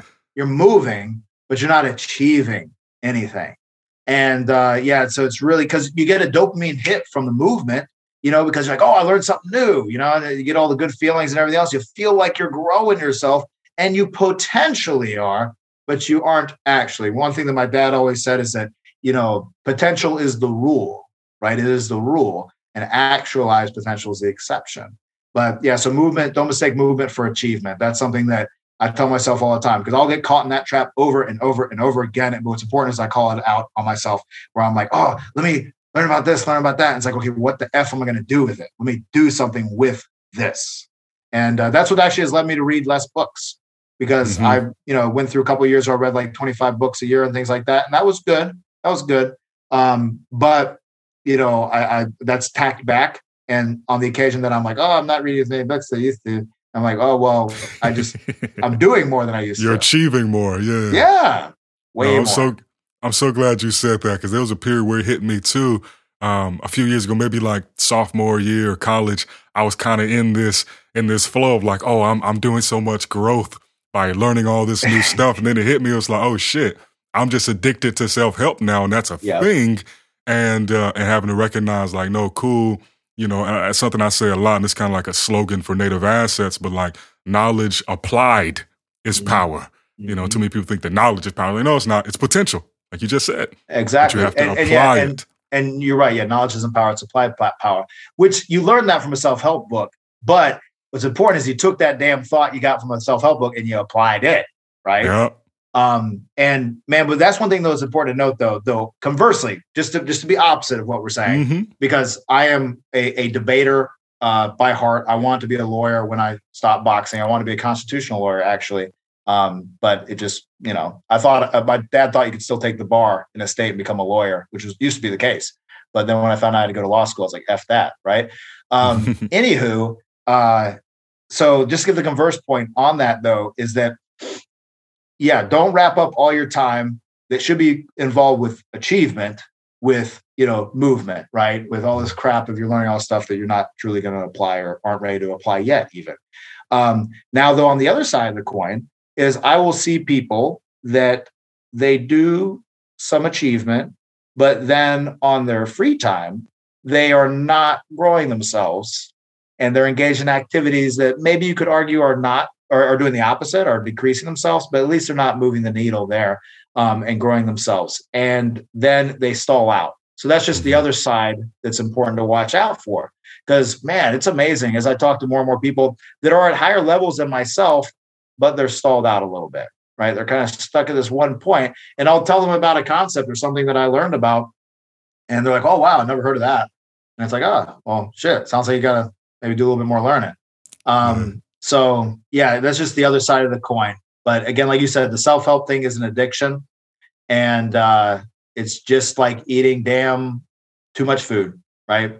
It's good for you, but you can eat way too much of it and be obese and die. And same thing with self help. I know so many people, or I've met so many people and know of so many people that it's almost like a red flag if you're too much into self help. You know what I mean? Mm-hmm. It's like if you like are always like saying the things and talking about these mm-hmm. specifically certain things. It's like one way Jordan Belfort says it that I like. You guys know who that is, right? Of course mm-hmm. you do. Of course you do. Straight line um, selling. He's a well. I know him from a obviously the movie, but the movie. I uh, I've dove into a lot of his straight line selling. Yeah, no, we teach straight line. Um, okay, so James, you know what what he says there, where he's like about the secret, right? About the book, The Secret. Have you heard him talk about that? Mm-hmm. Yeah, it's really cute. I love it, right? But he's like, yeah, if you light your candle and you're in your, you know, bedroom and you're you're you're believing the check will appear. The only thing that will appear in the mail is an eviction notice, and your wife will be sleeping with your neighbor. You know, and like you know, that's the secret. You don't you know think an elephant's going to appear and it's going to appear, and uh, too often people will fall in that trap. I'll tell you someone else just to be polarizing. You know who mm-hmm. I don't like as well? Oh no, I mean, excuse me, I like Jordan Belfort. You know who I don't like though in the self help world? Okay, let's hear. It. Who it's like it's like freaking nails on chalkboard. Simon Sinek. Ah, I'm not super familiar with that. Interesting. Yeah. Why don't you like him? Ooh, um, because I feel a similar way about about Lewis Howes. I feel you on that. I feel you in that. I would say that he doesn't seem to represent. Don't get me wrong. I'm not a big fan of his. Um, I mean, I respect him for what he's done, his hustle. But um, yeah, I feel like he's more of just like, hey, I hang out with this person, I talk to them. So but where Simon the same Sinek, vibe I've gotten. Yeah, yeah Simon Sinek is kind of is this dude. He's like, I have I have you know the knowledge, you know, and uh, and you know his face and everything else. Um, it's not just his face I don't like. I don't like his face either. I'm sure he's a great guy. He's a nice guy, but like many of these individuals, what was he like? He was just a writer. He was a writer, and then now he teaches leadership for corporations or whatever. And you know, I've just whenever I see someone share his stuff, it's kind of on that line of like it's toxic self-help. It's toxic self-help management of like you know like yeah don't be wrong like oh you should take care of your people and care about your people. They're more than just a number. Yeah yeah okay thanks. Yeah duh okay. Sorry i'm not a psychopath. I don't need you to tell me that right? And and if you're trying to tell that to a psychopath it doesn't matter. They won't hear you. Okay. Uh, it just makes maybe the employees feel better, perhaps. But uh, like I remember I was listening to something recently uh, when I was like, let me just delve into his thing for a second just to see how much I don't like him. Um, and he was talking about like, oh, millennials, it's not your fault, you know? And I'm a millennial, man. I'm 34 years old. And he's like, it's not your fault. It's you know, it's you were put into this system which isn't made for you to succeed, and you know, all this like stuff like that. And I was just like, oh my god, this is toxic just so toxic. That same thing that you're talking about is something I see from a lot of psychotherapists, psychologists, and psychiatrists nowadays that are like, hey, uh, it's all childhood trauma. Every single thing that could right. possibly yeah. happen, you beat the yep. shit out of your wife, childhood trauma. Nope. Right. It's your mom's fault. Right. It's not your fault. Not your fault. Yeah. What? No, exactly. Pass the buck. And you know what's funny though It's like on that note of the millennial thing, right? So it's like, you know, y'all are like, you're like what, late 20s? How old are y'all? 26, about to be 27 and so Yvonne, yeah. yeah. And so, you know, you're all millennials too, right? So here you are, man. You, you come out into the prime of your life, man. Great recession comes, boom, right? 2008, 2010, man, it's lost, boom, boom, boom. Then, man, you just start to get your feet under you. Then what happens? Bam, pandemic happens. and then it's like, you know, but it's like, just contrast that with history, right? Yeah. It's like, think about, you know, uh, you guys have probably seen the lines of like um, you know, if you were born in like uh, the late, uh, early 20th century, you know, late 19th century, uh, it's like, you know, oh, here you are, you're graduating high school to World War One. Then right after that is a pandemic. Then uh, then you start getting your feet under you. Ten years later is World War Two, right? And uh, and and freaking the atomic bomb, and then it's mutually assured destruction, right? And so if you look at all these people that have succeeded, like during the 20th century, you realize, mm-hmm. oh, because I used to have like this fallacy of like believing, oh man, 20th century, that was the time to be alive, you know, did all this crap like that. But it's like dude, it's always the same. It's always going to be pretty much yeah. like how it's always been. That's one of Jim mm-hmm. Rohn's great sayings. And uh, yeah, man, it's like one, one, one meditation that I love uh, that really impacted me greatly uh, that I learned from uh, uh, Brian Tracy. I don't know if you guys have heard of him, self help author. He's excellent. Um, he's, oh man, gold. Anyway, he uh so this was in one of his books he talks about literally just visualizing this so not like saying this is how it is or this is how it was or anything just visualize this is that imagine you are across the universe and you're just you know the energy you are as a person or whatever right whatever concept you want to think or believe and that you chose to be born mm-hmm. Mm-hmm. 1987 with me you know 1990 whatever it was for y'all and you chose to be born in the exact to the exact parents in the exact house in the exact area. And you chose all that. You chose you picked out how you look. Everything about you how tall you are everything. All your positive points and all your net. you chose all of that. And just to visualize you as energy or whatever and picking that. And man wow wow. That that has helped me a lot uh, specifically a couple years ago when I was struggling with some different things with my father and whatnot, we're just like, man, I chose my father, I chose my mother, I chose to be born in Athens, Georgia, you know, this little college town in the middle of nowhere. I chose all of that. All right. And then that completely changes for me how I approached everything else from that point.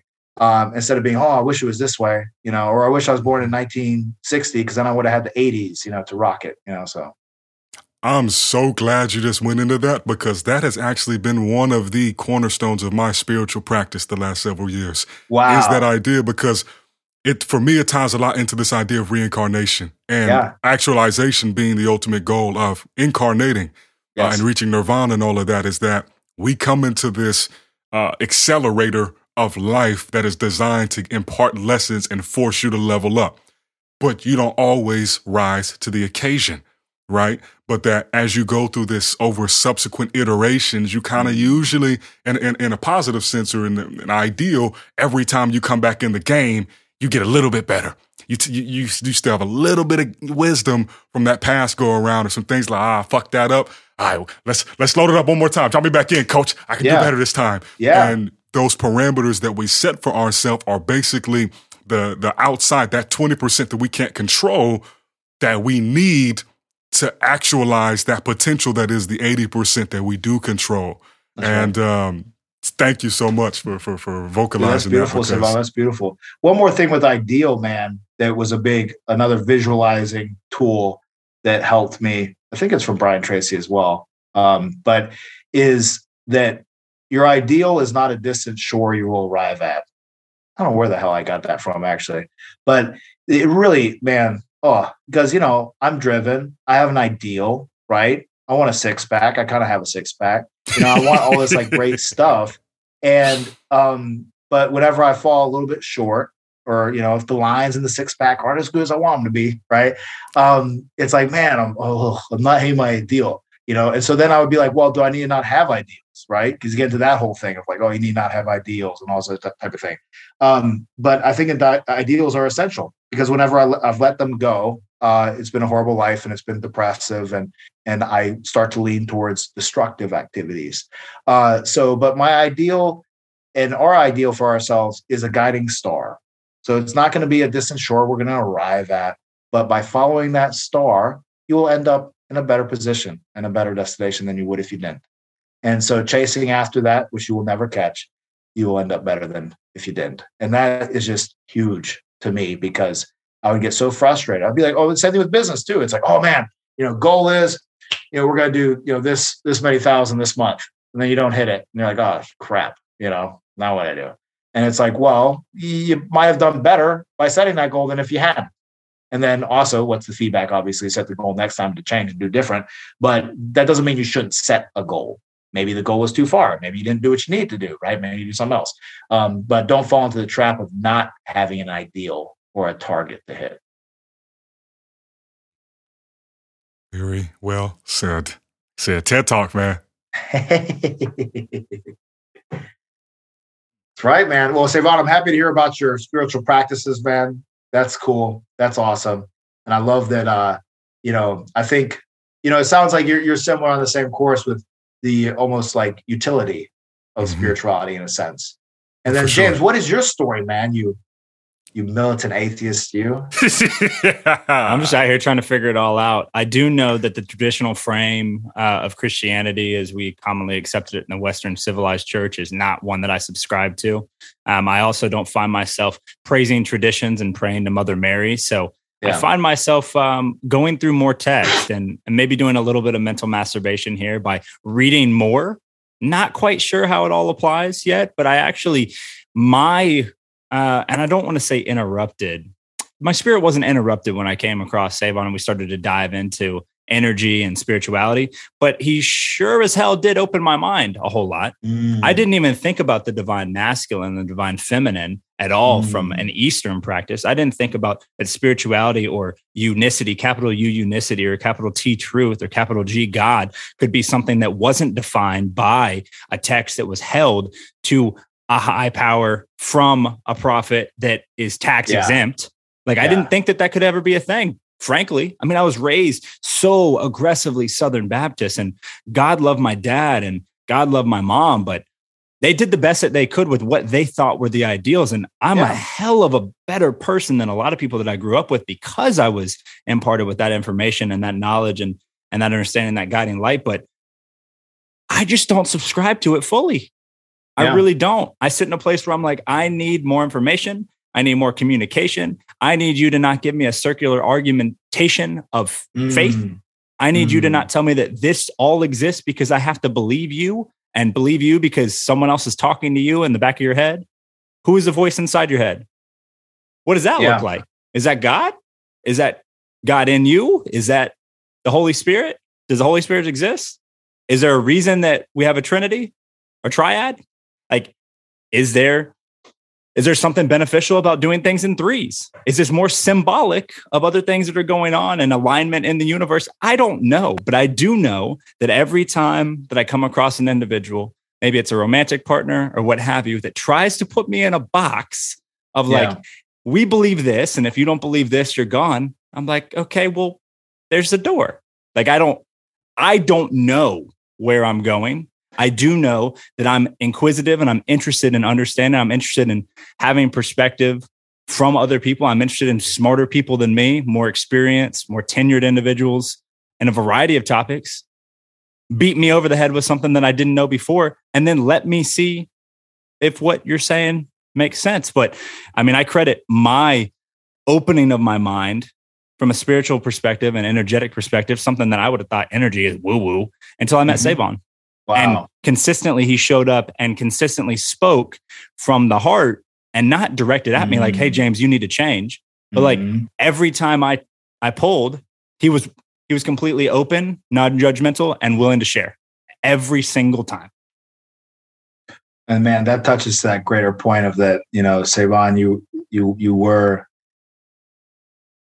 it's who you are that matters, not always what you say, right? And uh that's where you know I know like with my wife and I when we got together, um, you know, we were both at the, probably one of the lowest points of our life, both of us, and uh, and then when I started to pull myself out of it, I was pulling myself out of it faster than she was, and I would try to tell her, right, do this, do that, do that, kind of things that James you're talking about that you know you dealt with, uh, and but then what was the biggest change was when I stopped doing that and just actually really started to be that person and you know and then when i would say it it had more credence and it had more truth behind it.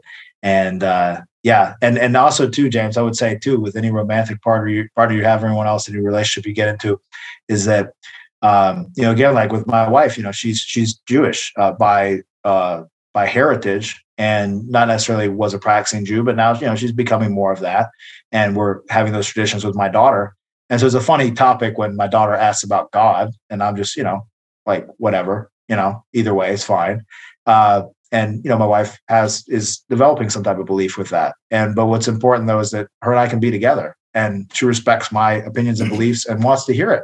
And I want to hear her opinions and belief as well. So going with that mutual respect and open mindedness. But man, James, uh, you know what it is though, man, is that you know maybe you are just the eternal inquisitor. What do you think?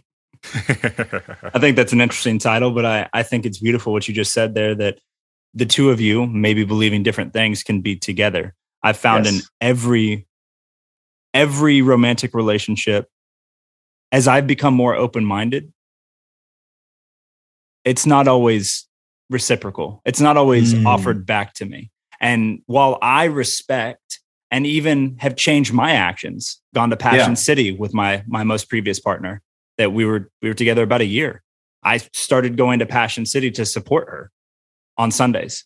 Um, and I actually took more notes than probably anyone in there because if I'm going to be here giving you my time, like let me take something from this. Yeah. You know? Right. So like let me let me hear I have my thoughts about Louis Giglio, but let me let me write down, let me check some of these things. Let me go through this and and let me actually show her that I love her enough to come here and support and take this seriously.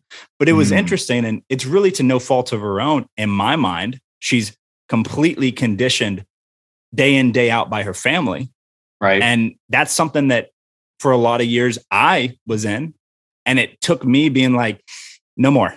I'm done with that completely. Like I'm not going to put myself in a, I'm not going to go back and stay for four days over Christmas and over Thanksgiving and over this, that, and the other because my energy is too interrupted. There's too much damage done to me and how I view uh, uh where I'm at on my path for spending yeah. time with people that that are not open minded. So, you know, to no detriment of um of well, actually, I think to detriment, but I'm not willing to to subscribe that my most recent romantic partner that I was committed to is necessarily a bad person. I don't think that she is. I think that no. um, she's got a lot of exploring to do, as we all do. But I think that you know through the through the help of of friends and and colleagues and our Sunday group that Sae'Von's a part of, um, I'm forced to look at things from a bunch of different perspectives. No later than seven days every single time, and I don't have that kind of accountability or community anywhere else. And so mm. that has pushed me into a place where, hey, I either become extremely open minded and take nothing personally, you know, maybe subscribe to the Hermetic philosophies, right? And some four laws of the universe, or I just go crawl in the hole and I'd be done with all this because I can't be here and show up authentically to these these men that are expecting me to come and bring the ferocity that we're going to bring mm-hmm. if I'm not open minded.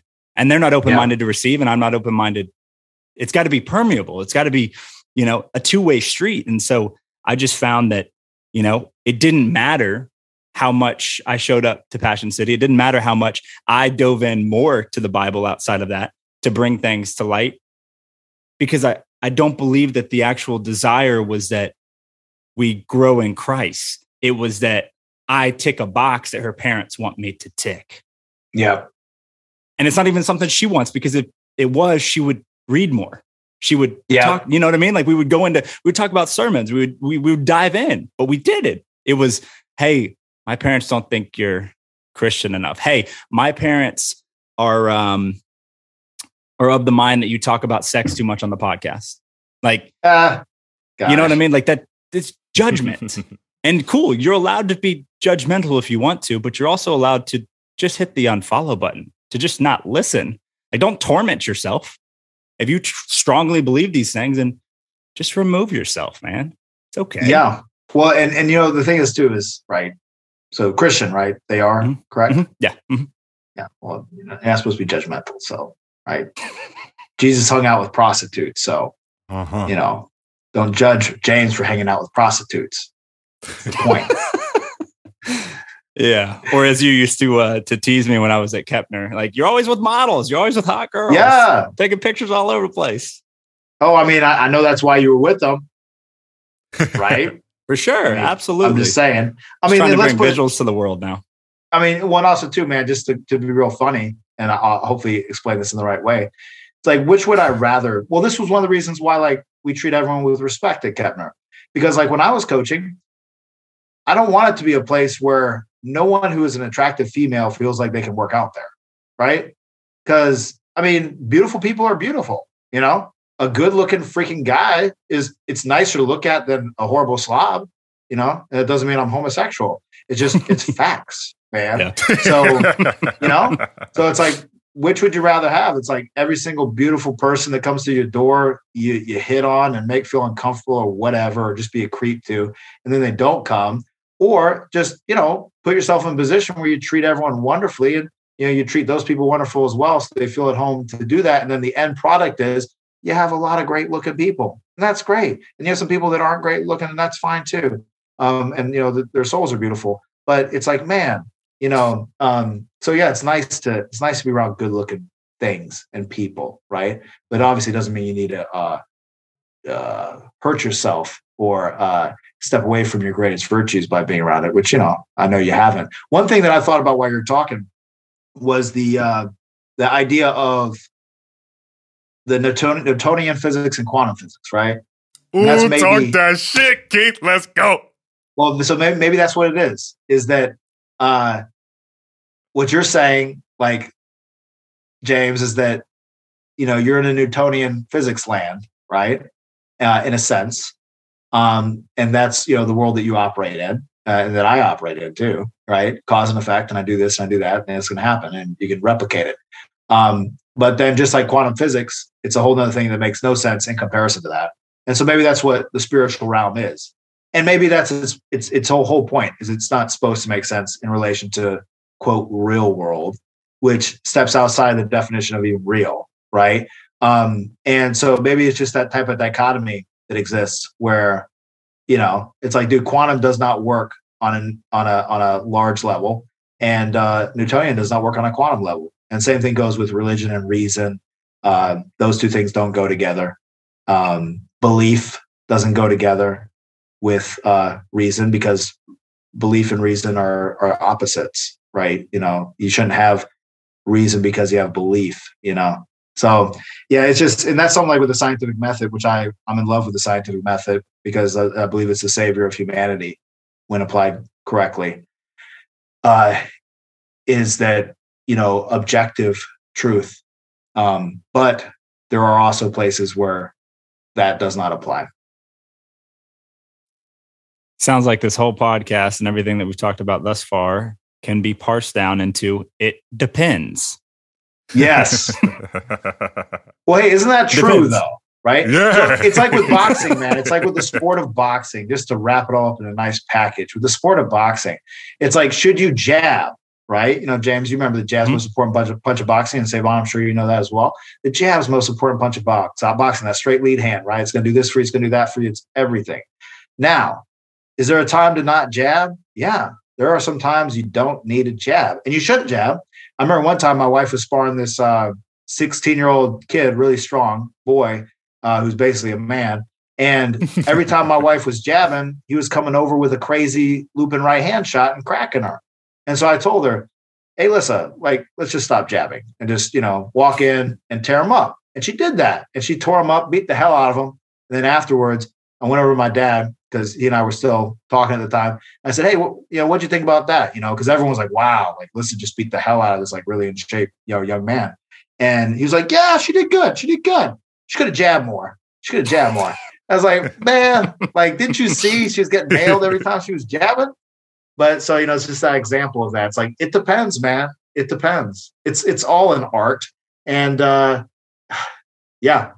But you know what's important though is that we all don't bullshit ourselves, right? And we don't mistake movement for achievement. On that note, we should probably wrap it up because I'm I got to actually get some achievement going on. Love it. That was perfect. Thank Absolutely. you, Keith. This was yeah. epic. Um, one last thing here. Can uh, where can everybody find you? Um, what do you want them to know? And um, yeah, anything else you want to leave us with? So you can find me on Instagram. You find me on LinkedIn. I'm pretty active on LinkedIn. You know, just Keith Keppner or Coach Keith Keppner on Instagram. Um, and uh, you know, if, if if business is around that someone has interest in, and like if I was going to start a business right now, I'd probably buy into a franchise. So it's a it's a great opportunity uh, nowadays. And nowadays, it's funny. There's so many reasons not to do something. Uh, like, oh man, inflation. I'm worried about inflation. Well, guess what? The greatest thing you can do with your money, if you're worried about inflation, is not buying gold. I did that in 08. Uh, is to invest it in something you have control over. So why not start your own business? Whether you start your own business uh, as a one-off, that's something you designed, or you buy into a franchise, those are great opportunities. And all the things that you know we all invest in as people that have started different uh, groups and organizations and businesses is provided with you with good franchises, and that's what we offer, offer with Keppner Boxing. So I just implore anybody that has an interest in entrepreneurship and fitness or in boxing or in helping people uh, to just you know take a look at our brand that you know we're committed to and I'm committed to dedicated my life to scaling up. Cool. That's great. Yeah, as uh, as always, guys, you can find us on YouTube, full length snippet video on YouTube if you want to see our mugs, uh, audio everywhere that you can find audio. And if you're uh, if you're on IG, you will see these snippets. Uh, we have about three thousand moments that we can yank of uh, of Keith today here. So you will see him on 8020 there. Thank y'all so much for coming out and listening and giving us your time. And we will see you next time. Peace. Peace.